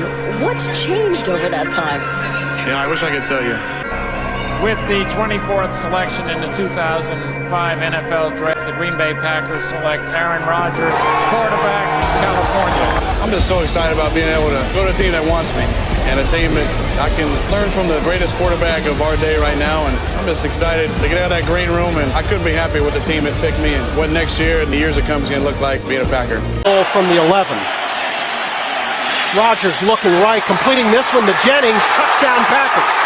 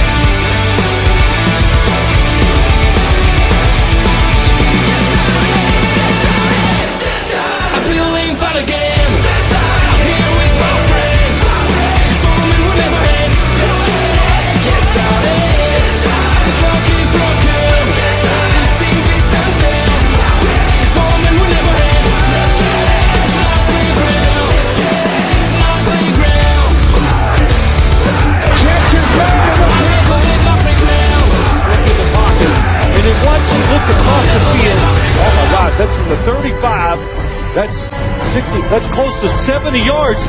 But it's how high it went is what's so impressive. Rogers to Rogers. Two guys from Cal connect. You talk about a season-saving game. Oh, that Starks. They are going to bring pressure again. Rodgers is going to roll away, throws it up in the air, says a prayer, and Janice does not Oh, please! what a catch! That's insane!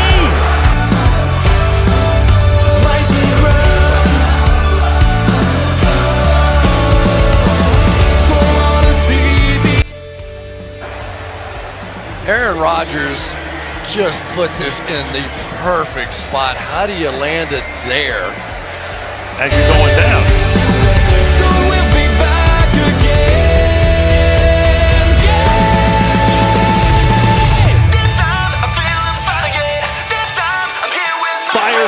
field for Adams.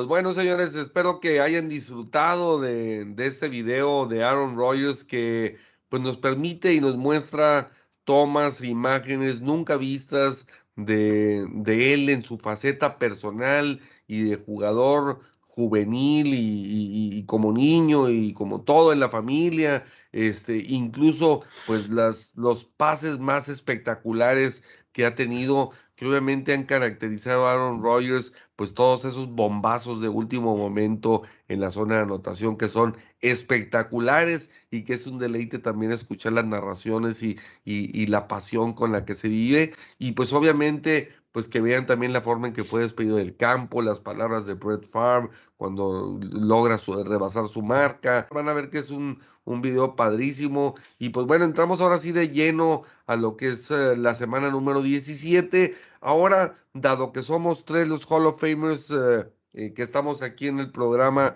el día de hoy, porque pues Pepe y Carlos andan, ah, eh, si de por sí las pachangas navideñas y luego aparte ganan los, los bengalíes y gana precisamente el equipo de Green Bay. No, no, no, pues anda el, el asunto ahorita, pero feo, Chihuahua.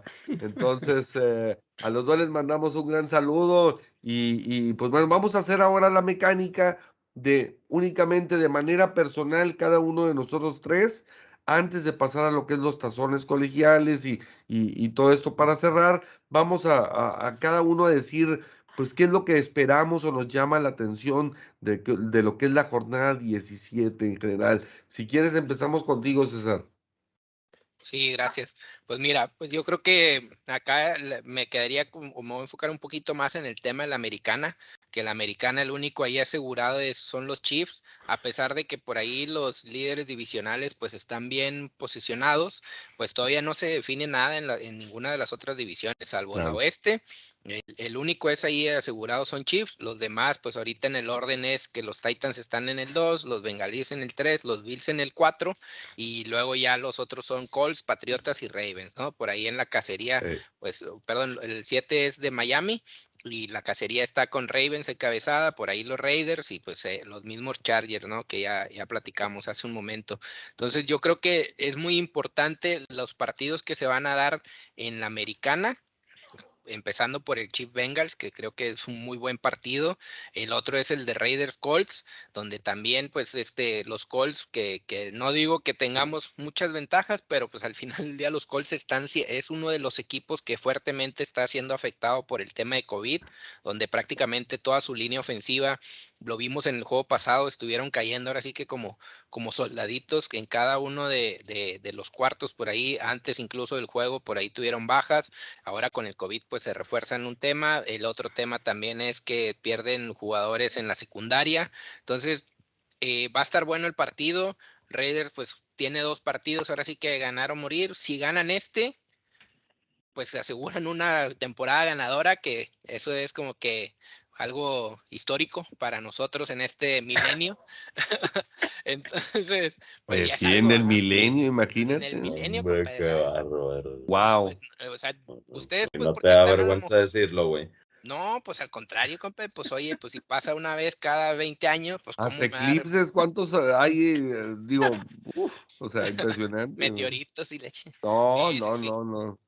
Entonces, pues creo que este, este partido es muy bueno y el otro para mí, mi gusto y que, te digo, a- conf- enfocado un poquito en el tema de la americana, es el de Dolphins contra Titanes, ¿no? Que estos Titanes vimos en la, semana pasada cómo le ganaron a, los Niners.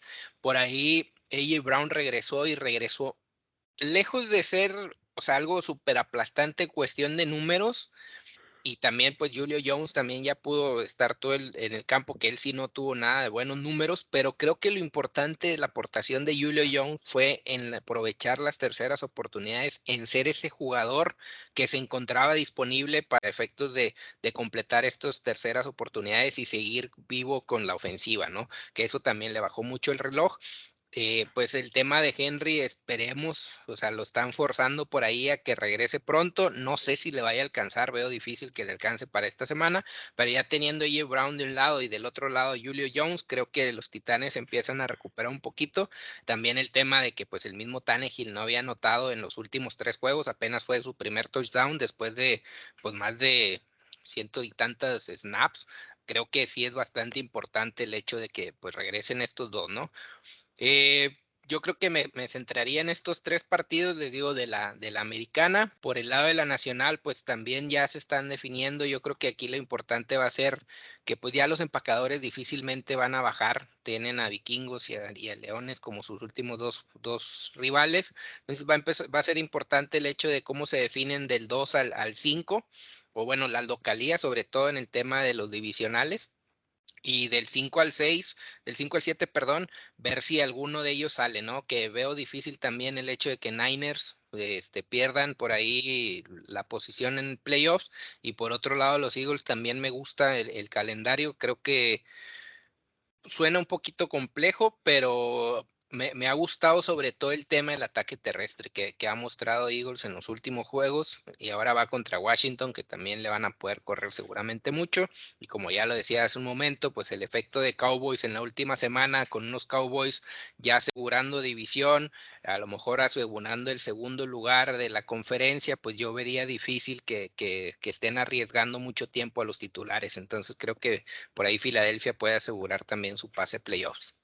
Claro Claro. Ahora, cabe destacar, digo, en esta jornada 17, 14 de los 16 partidos tienen implicaciones de playoffs. Hay cinco encuentros divisionales y cuatro interconferencias. La verdad es que va a estar muy interesante y, y cosas, eh, por ejemplo, importantes y, y, e irónicas algunas en el sentido de Dallas, que es el, el sembrado número dos en la nacional. Yo sé que como lo mencionabas ahorita, es muy poco probable que ante esos rivales pueda perder Green Bay. Sin embargo, sigue siendo protagónico el tema de COVID en, a nivel liga. No sabemos lo que pueda pasar. Por el otro lado, pues a veces suele haber eh, un estudio adicional por el conocimiento que se tiene entre los equipos eh, de, que, que, son parte del mismo, de la misma agrupación. También el equipo de Detroit ha dejado en claro que, que no se rinde. Digo, ahora mm, vendió cara su derrota con un mariscal de campo suplente y, y, pues bueno, fue ganando en buena parte del partido. Entonces, eh, la, la, verdad es que, digo, en el fútbol americano ya no los han demostrado eh, equipos con derrotas increíbles, eh, Tennessee, etc. O sea, que han, que han, perdido juegos inesperados, increíbles. Eh, entonces, no podemos nada, dar nada por descontado. Y por el otro lado, también hoy que veía que, que el equipo de, de, Cincinnati, para ahí, para mi compadre Pepe, el equipo de Cincinnati tiene marca de 7-3 en la conferencia, ¿sí? Que es regla de desempate.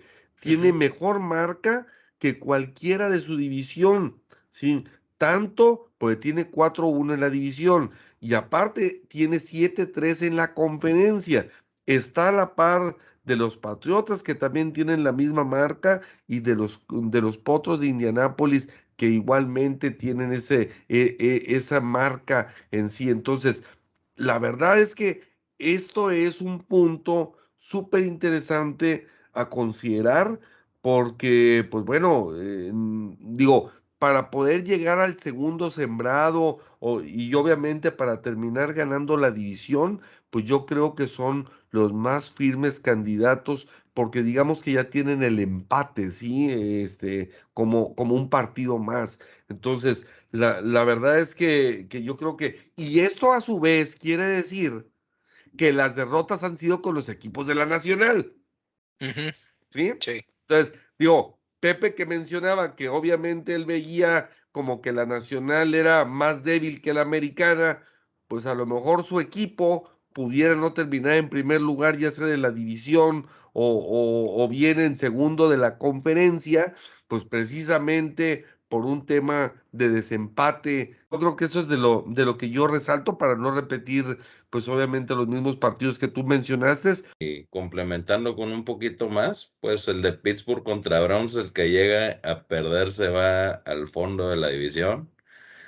En este caso, eh, Pittsburgh se iría con un con un este 8-8-1 o 7-9-1 y pues Browns, que, que, es el que ahorita se está, que se está estancando en la división, pues eh, subiría un escaloncito más. La verdad es de que incluso aún así perdiendo Ravens, yo creo, yo creo puede haber alguna, alguna oportunidad.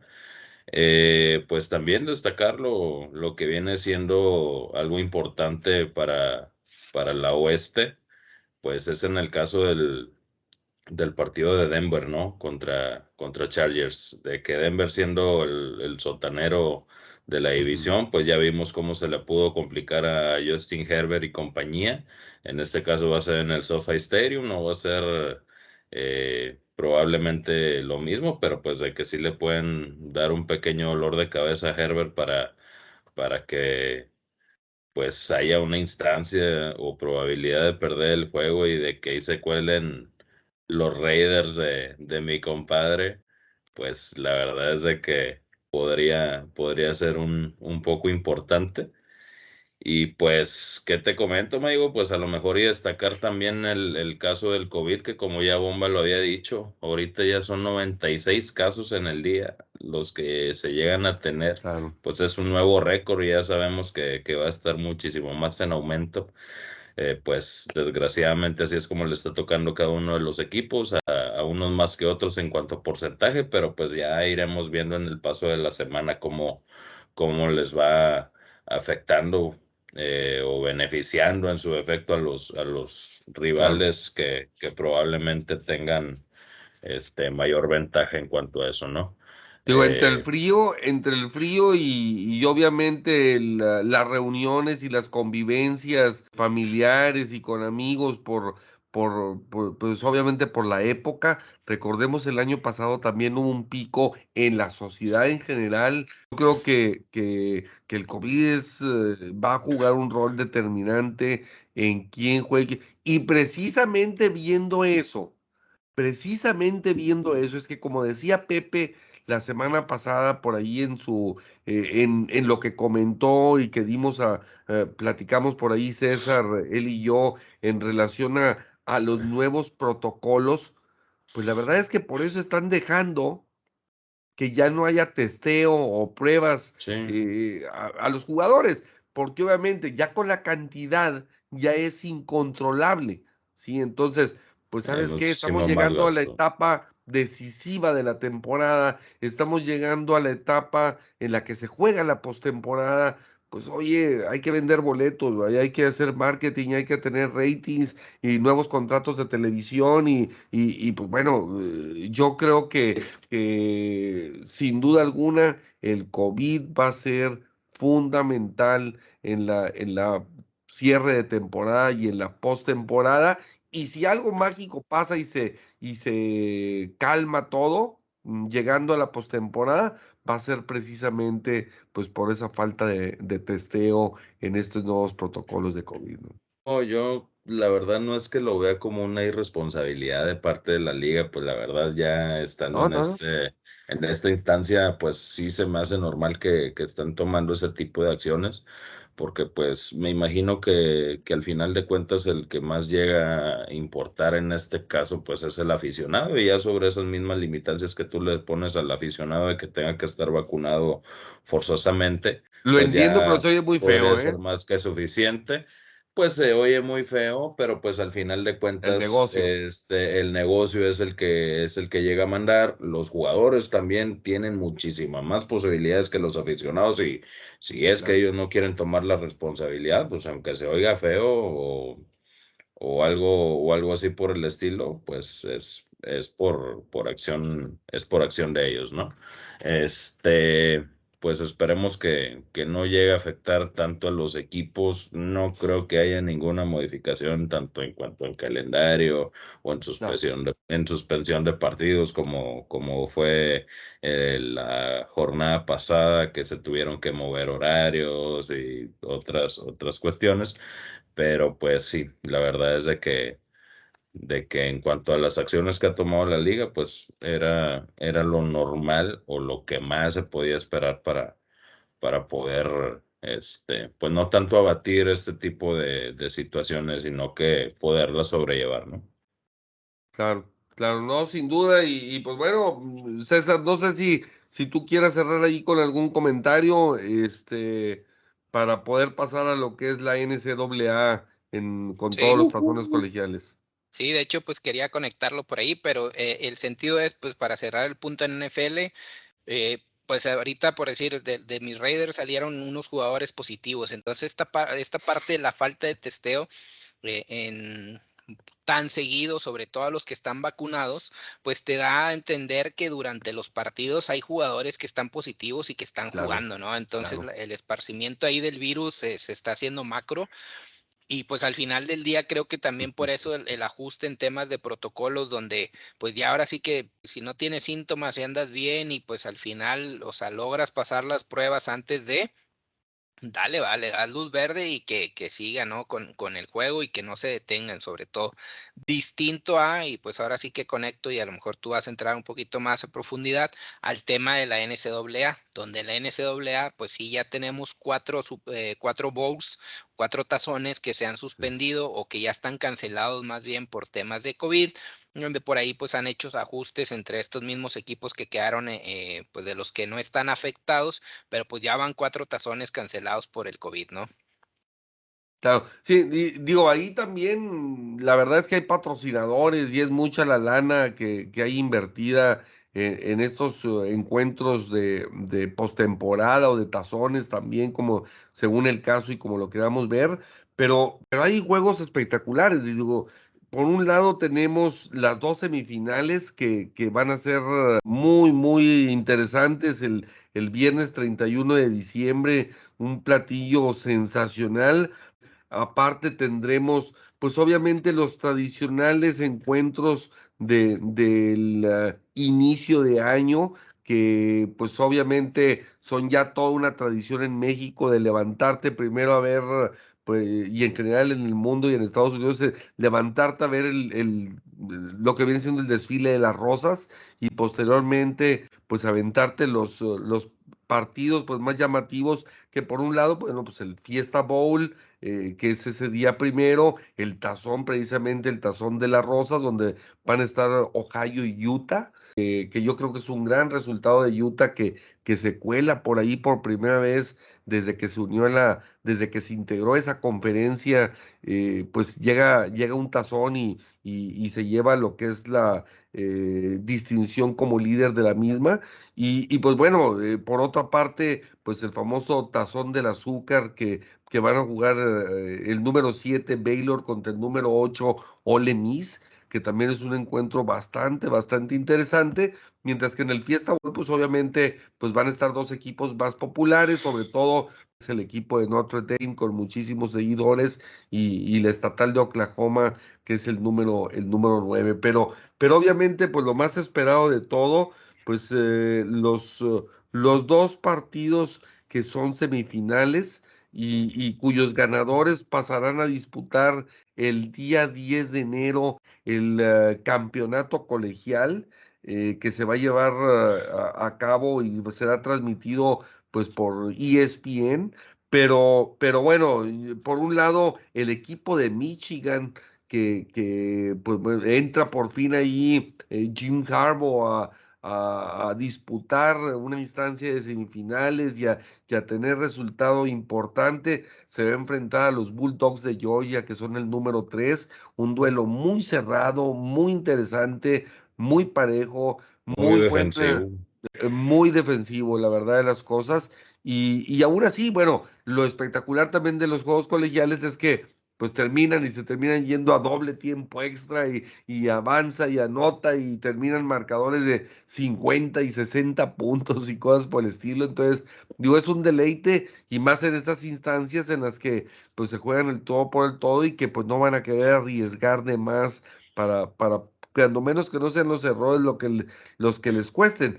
Y obviamente por el otro lado, pues el, el partido entre el número uno Alabama eh, contra una sorpresa mayúscula, pero que yo creo que, que da gusto ver este tipo de, equipos, así como dijimos de Utah hace unos uh, instantes, pues bueno, el equipo de Cincinnati, este, llegando como número cuatro y, aspirando a llegar a un campeonato nacional. Entonces, la verdad es que, eh, digo, si me preguntas a mí a quiénes creo que se van a llevar a ambos partidos, pues yo te diría que Georgia y que Alabama, pues son los, los, para mí los favoritos. Sin embargo, pues bueno, va, van a estar muy interesantes, todo puede pasar y, y yo creo que, que, va a valer la pena. No sé, este, tú, mi Dani, ¿qué, qué visualizas de estos, de estos tazones y qué visualizas de, de todo lo que es esta jornada sensacional de, de, fútbol americano colegial. La verdad es que yo disfruto bastante estos juegos. Eh, los tazones colegiales para mí son algo muy distinto que, que inclusive en cuanto a nivel de, de, fútbol americano, lo impresionante, lo sorpresivo que puede ser cualquier equipo, sea favorito, no sea favorito, te puede, claro. te puede dar la sorpresa. En este caso, pues los juegos de semifinal, eh, pues hay unos más parejo que otro. En este caso, la verdad, eh, Cincinnati contra Alabama, pues sí es el que yo veo más disparejo, a pesar de que, pues cabe recalcar que, que Cincinnati es el único que llega eh, a estas instancias de semifinales con, con un récord invicto de 13-0. Claro. Eh, pues la verdad es de que en cuanto a nivel de, de competencia o, o poderle dar eh, batalla, lo que viene siendo Alabama, pues sí, es, es un poco complicado. Eh, estaba viendo unas declaraciones de un linebacker de, de, Cincinnati que con todas las motivaciones del mundo se atrevió a decir de que el underdog era Alabama contra ellos. quién sabe, quién sabe, quién sabe qué mosquito le haya picado al señor, pero pues a ver qué tal. Pero pues nunca tal, sabe uno, ya un Nunca sabe, es correcto, amigo. En este caso, la verdad, sí yo hubiera esperado muchísimo más que, en lugar de Cincinnati hubiera estado Ohio State, pero desgraciadamente con este último juego que, que, tuvieron contra, contra Michigan, pues fue el que, el que los llegó a sacar, eh, desgraciadamente. Eh, pues cabe recalcar que en este caso tenemos al, al actual ganador del trofeo Heisman, que viene siendo Bryce Young, que es, viene siendo el quarterback de Alabama. Eh, en el caso de, del ataque terrestre, pues ya sabemos que, que, Alabama viene arrastrando con muchísimas promesas eh, en cuanto a sus corredores. En este caso tenemos a, a, Robinson, que la verdad es, pues, ¿para qué decirte que es un tractor? Si la mayoría de los corredores de, de Alabama son, son de ese mismo estilo. La verdad es de que es un muy buen jugador. Jameson Williams también este, como, como receptor eh, llega a ser un muy buen prospecto para, para, para, este, para este draft. Y en el caso de las ausencias, bueno, pues ahorita eh, Bombiux va a dar un poquito más detalles, por la ausencia de Mechi probablemente este sea, sea algo considerable. En el caso del partido de Michigan, pues la verdad es el que yo más me espero por, por el hecho de ser un partido muy aguerrido, de mucho contacto físico, un duelo de defensivas tremendo, que la verdad fue el que llegó a tenerlos en el caso de, de los Wolverines eh, en, en, esta instancia de semifinales, gracias a la, a la defensiva. Y pues también Georgia, que quien lo llegó a bajar en el ranking, pues fue Alabama en este, en este último, último juego que se tuvo. La verdad es de que yo, independientemente de todo eso, veo a, Georgia muchísimo más balanceado. Espero con todo mi corazón que Georgia pueda ser el que, el que levante el título. Eh, pues va a estar un poco complicado porque pues ya, ya se vio el poderío que, que, tuvo, que tuvo Alabama. Y pues en el caso de los, de los jugadores que, que se pudieran recalcar, está el coreback Bennett de Georgia, que pues ha, ha, tenido buenas actuaciones, pues el que más resalta ahorita es James Cook, de igual manera que es el hermano de Dalvin Cook, que está en los vikingos de Minnesota. Eh, por el otro lado está Hassan Haskins, que también es un muy buen corredor que, tiene Michigan. Y por el lado de la defensiva, que es quien yo veo como pues la clave para, para poder parar este ataque de, de, Georgia, Aidan Hutchinson, que es un, un muy buen prospecto, un, un edge tipo TJ Watt, así este, muy, muy movido, la verdad es que es muy buen jugador, es un muy buen prospecto, es hijo de, de, una, de una leyenda también, Chris Hutchinson, de, de los Wolverines, que incluso llegó a romper el récord de su propio padre en cuanto a sacks. Eh, pues la verdad es de que es un muy buen jugador y es el que probablemente pueda ser el alma de la defensiva para poderlos parar. Esperemos que sea un muy buen partido es importante resaltar primero, ahora sí que nos vamos con el Crimson Tide, en el sentido de que de la, después de haber perdido en aquella semifinal de 2015 y ser devorados por Siki Elliott eh, contra Ohio State, ya después de ahí, lo que son las semifinales, Alabama la ha ganado por, en un promedio de 20 puntos por partido, ¿no? Donde eh, aquí en el primer tiempo se fue arriba 89-27 en el histórico contra los, los, rivales que tuvo tanto Michigan State, Washington, Clemson, Oklahoma y Notre Dame, ¿no? El, último. Entonces, esto te habla de que en el primer tiempo, como decía ahorita Dani, pues sí, se pueden ir adelante. Ahora, la diferencia es ver qué tanto puede hacer Cincinnati para, para manejar este, este primer tiempo y que no se vayan tan abajo y que no ahora sí que no los noqueen tan pronto, sobre todo por ser un programa, digamos, que, que pues no tan experto como lo es Alabama. Entonces creo que es muy importante y yo le daría mucho peso al tema de la defensiva secundaria que tiene Cincinnati, ¿no? Por ahí tienen a, este, a uno de los corners y que creo que por ahí va a ser un buen partido, un buen duelo, digámoslo así. Como ya decía ahorita Dani, pues Michi tercero pues está fuera, pero también queda Jamison Williams que va a estar yo creo que en el uno a uno contra Garner, que es el corner de South Garner. Entonces el otro lado está Bryant, que pues veremos ahí también cómo le pega a Young, que, que, pues ya lo dijo Dani, que fue el ganador del trofeo Heisman por sus 4.300 y tantas yardas, por sus 43 touchdowns. Entonces, creo que esto puede ayudarle bastante a Alabama y pues ha sido constante, ¿no? Ese golpe que tuvieron aquellos, en que aquel 2015, pues el tema fue muy fuerte para ellos y desde ahí se han apretado bastante, eh, sobre todo en la intensidad, ¿no? Y aquí también es clave el hecho de que no permitas que se te despeguen. Sin embargo, creo que Cincinnati pues sí va a estar complicado. Veremos qué tanto puede aguantar la secundaria. Sí, al final del día Cincinnati eh, pues fue un, el único equipo invicto, pero también tomar en cuenta acá que para efectos de del ranking que hacen en colegial, pues también influ, influye mucho el tema de, del porcentaje o digamos el nivel de rivales y sobre todo los resultados que tuviste, ¿no? Durante el año. Entonces, me gusta para que Alabama pues siga ahí dominando y pues siga manejando estas ventajas de, de arriba de 20 puntos eh, y pues que Cincinnati siga construyendo ahí su programa de, de, de fútbol. Y por otro lado, el otro juego, pues el de Michigan contra Georgia, pues sabemos que Georgia pues sí le pegó mucho este, este último partido por ahí con, con Alabama. Sin embargo, pues a mí esa defensa se me hace bastante dominante. Pues en realidad tienen pues menos de 10 puntos en promedio de, de puntos recibidos están parejos en el tema de entregas de balón contra los balones recuperados. Por ahí yo creo que pues el tema de, Michigan es donde protegen mejor la bola, pero creo que Georgia está más completo. Sin embargo, pues sí quisiera tener ahí a, Michigan en la final sobre todo por Harbaugh, creo que sería bastante importante para él, sobre todo ahorita que, que, se abren otra vez vacantes en head coach, y pues porque se vería bonito de negro y plata, ¿no?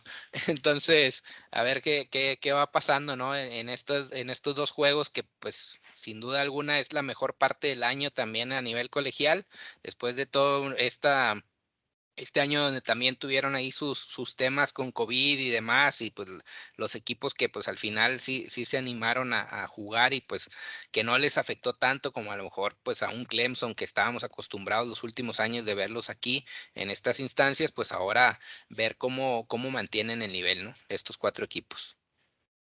Claro, sí, no, a mí en lo personal me llama la atención el, el encuentro de Cincinnati porque pues bueno, obviamente pues a todos nos gustan las, ah, las historias de Cenicienta y este equipos inesperados, pues sí, la verdad de las cosas, y sobre todo en época navideña, pues como que cae sabroso que, que haya una sorpresa mayúscula y un equipo que no, que nunca esperabas que, que diera la campanada, lo, lo logra hacer. Y, y yo creo que, que, digo, tiene buenos elementos, hay que, hay que destacar, digo, obviamente el, mariscal de campo de, de Cincinnati, eh, Riddle, no, no tiene el, eh, ni, ni cómo compararlo, el mismo, eh, las mismas armas, ni los mismos números que los que tiene Young, pero, pero bueno, de entrada hay mm, alrededor de 1200 yardas de diferencia en favor de Young, que son las que, que son las que tiene pero, pero también su cuerpo de receptores pues es mucho más sólido y mucho más fuerte.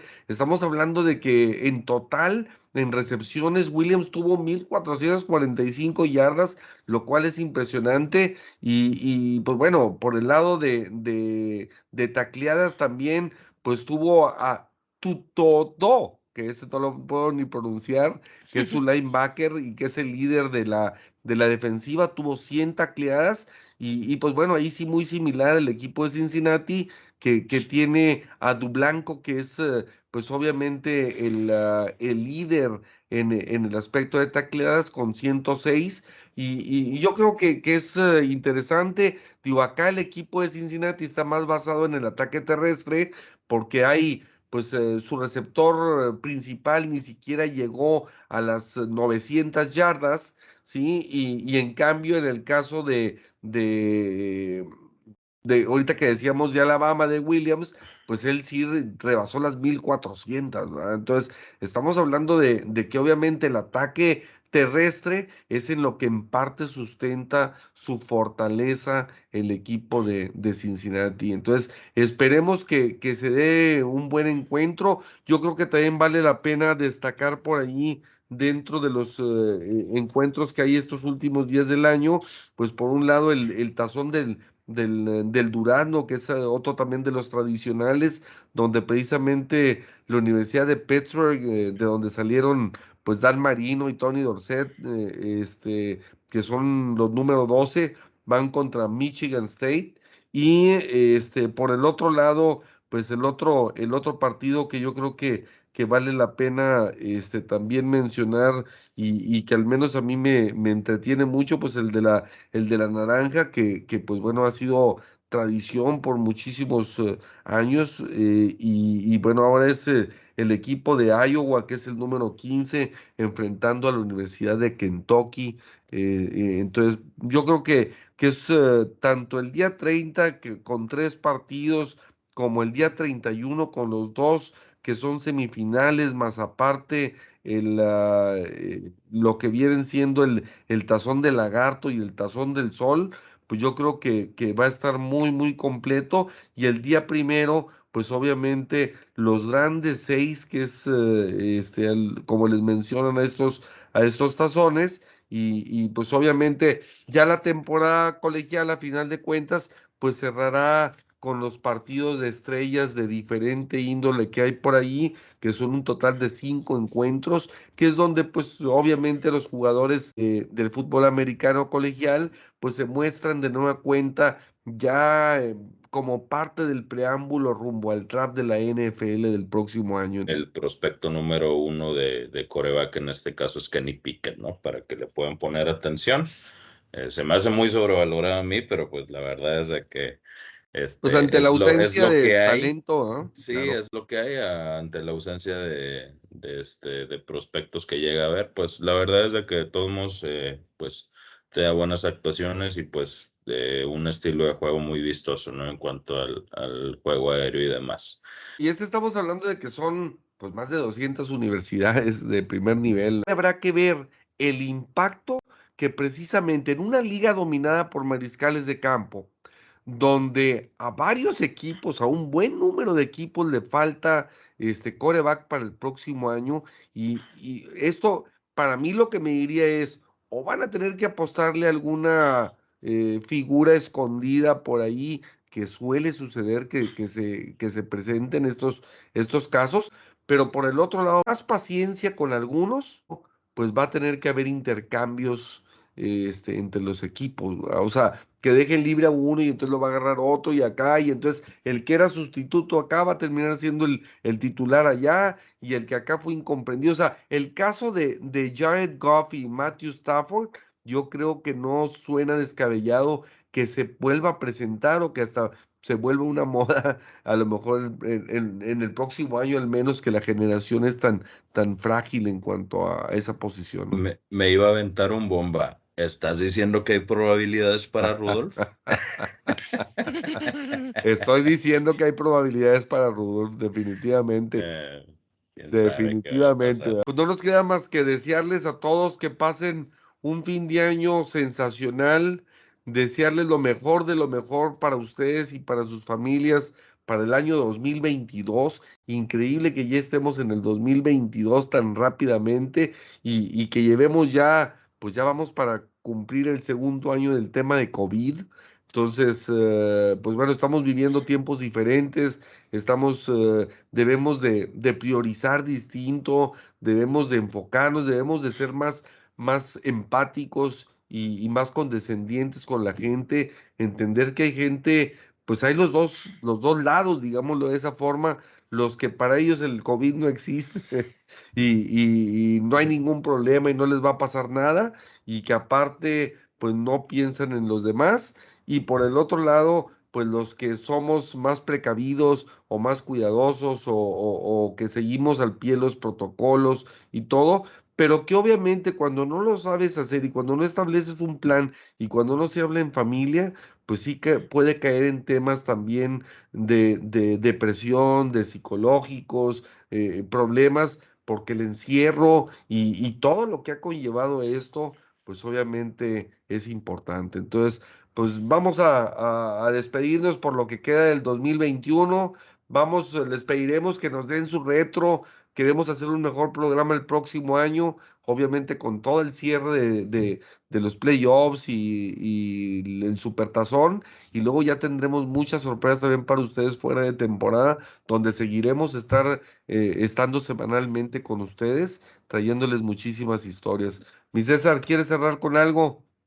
Sí, pues como decía, ¿no? Pues agradecer también por ahí a los que se toman la molestia de dejar sus comentarios, sus retros, en especial por ahí uno de los comentarios en, en el programa pasado, Javier Torres, ahí el buen Chief también un Raider de corazón, que pues es ahí también Ya me y, imaginaba yo porque pero curioso caso, ¿no? También es, o sea, amante de Tom Brady, entonces De porra vato. Ah, sí, bueno, no, está- entonces está curioso, ¿no? O sea, tal grado que se fue a ver a Tom Brady en lugar de ir a ver a los Raiders eh, eh, aquel juego en el Azteca, ¿no? él sí sabe. Pues bueno, saludos especial por ahí a él, a toda la gente, pues como ya lo dijiste, Chuy, los, mejor, los mejores deseos para este 2022, sobre todo ahora sí que de, de corazón, que, que su mesa esté completa, yo creo que eso es lo más importante, ya lo demás pasa a segundo término, entonces pues a seguirle dando, ¿no? Y sí, tratar de seguir protocolos, tratar de, de poner atención a- a- y no bajar la guardia, yo creo que eso es importante. Así es, así es. Mi Dani, Pues agradecerle, al igual que mis compañeros, eh, a todo el auditorio que nos ha visto o escuchado en su defecto, pues más que agradecidos por el, por la oportunidad de, de entretenerlos un poco en cuanto a estos temas de, del deporte que tanto nos llega a apasionar. Eh, esperando que estos episodios hayan sido de su agrado y también esperando que, que nos puedan eh, aguantar eh, por los, por los que llegan a venir próximamente en el nombre también de, de, mis compañeros, tanto Pepe Villalba como Carlos Macías, este, pues, pues agradecerles por todo este apoyo. Esperemos que confíen en nosotros porque la verdad es de que no los vamos a decepcionar. Eh, vienen muy cosas, muchas cosas buenas para, para el programa y pues seguiremos eh, semana con semana eh, compartiéndoles en cuanto a los temas de, de esta liga. Así es, miran, y sí, sobre todo obviamente con contenido valioso, con estadísticas, con datos, no nada más pues nuestras opiniones o nuestros comentarios. Siempre he dicho que los comentarios son los que hacen pues la polémica, el debate, etcétera, pero los debates se ganan con estadística. Me hago, por favor, hoy no pidas que se vaya Tomlin, hombre, ya te mandó un beso, es fin de año, es época navideña. Ah, ¿por qué me recuerdas? Güey? Oye, si viste lo que hizo el vato, no, mejor ya no me digas. No, no, no, no. Porque vamos a durar media hora más, qué pelado tan descarado. Pero bueno. No, mejor, mejor dejamos. Mejor ahí Mira, yo como tuve Jason Garrett 10 años, yo te deseo mucha perpetuidad para tu Si quieres Mike te lo Tomlin. paso. Si quieres te lo paso. Yo no tengo ninguna bronca. Yo no Excelente. mujer. Oye, como está el tamal, eh, mi, mi César sí lo agarra, güey. Dice, oye, los Sí, no sí. tenemos ni coach, oye, pues. Sí, pues sí. Ya, ya, ya tenemos un, un super, super fan raider que, el- que lo ama, mi compadre ¿no? O sea, Ah, sí, se, se le puede, se le puede hacer. Sí, una sería realidad. totalmente. Pero pues bueno, señores, pues vámonos, este, que ya está el, el tamal, el pavo, la pierna, el pollo y todo lo demás, más aparte, pues unas eh, bien heladas esperando para, para poder eh, festejar este cierre de año. Lo mejor de lo mejor para el 2022. Saludos.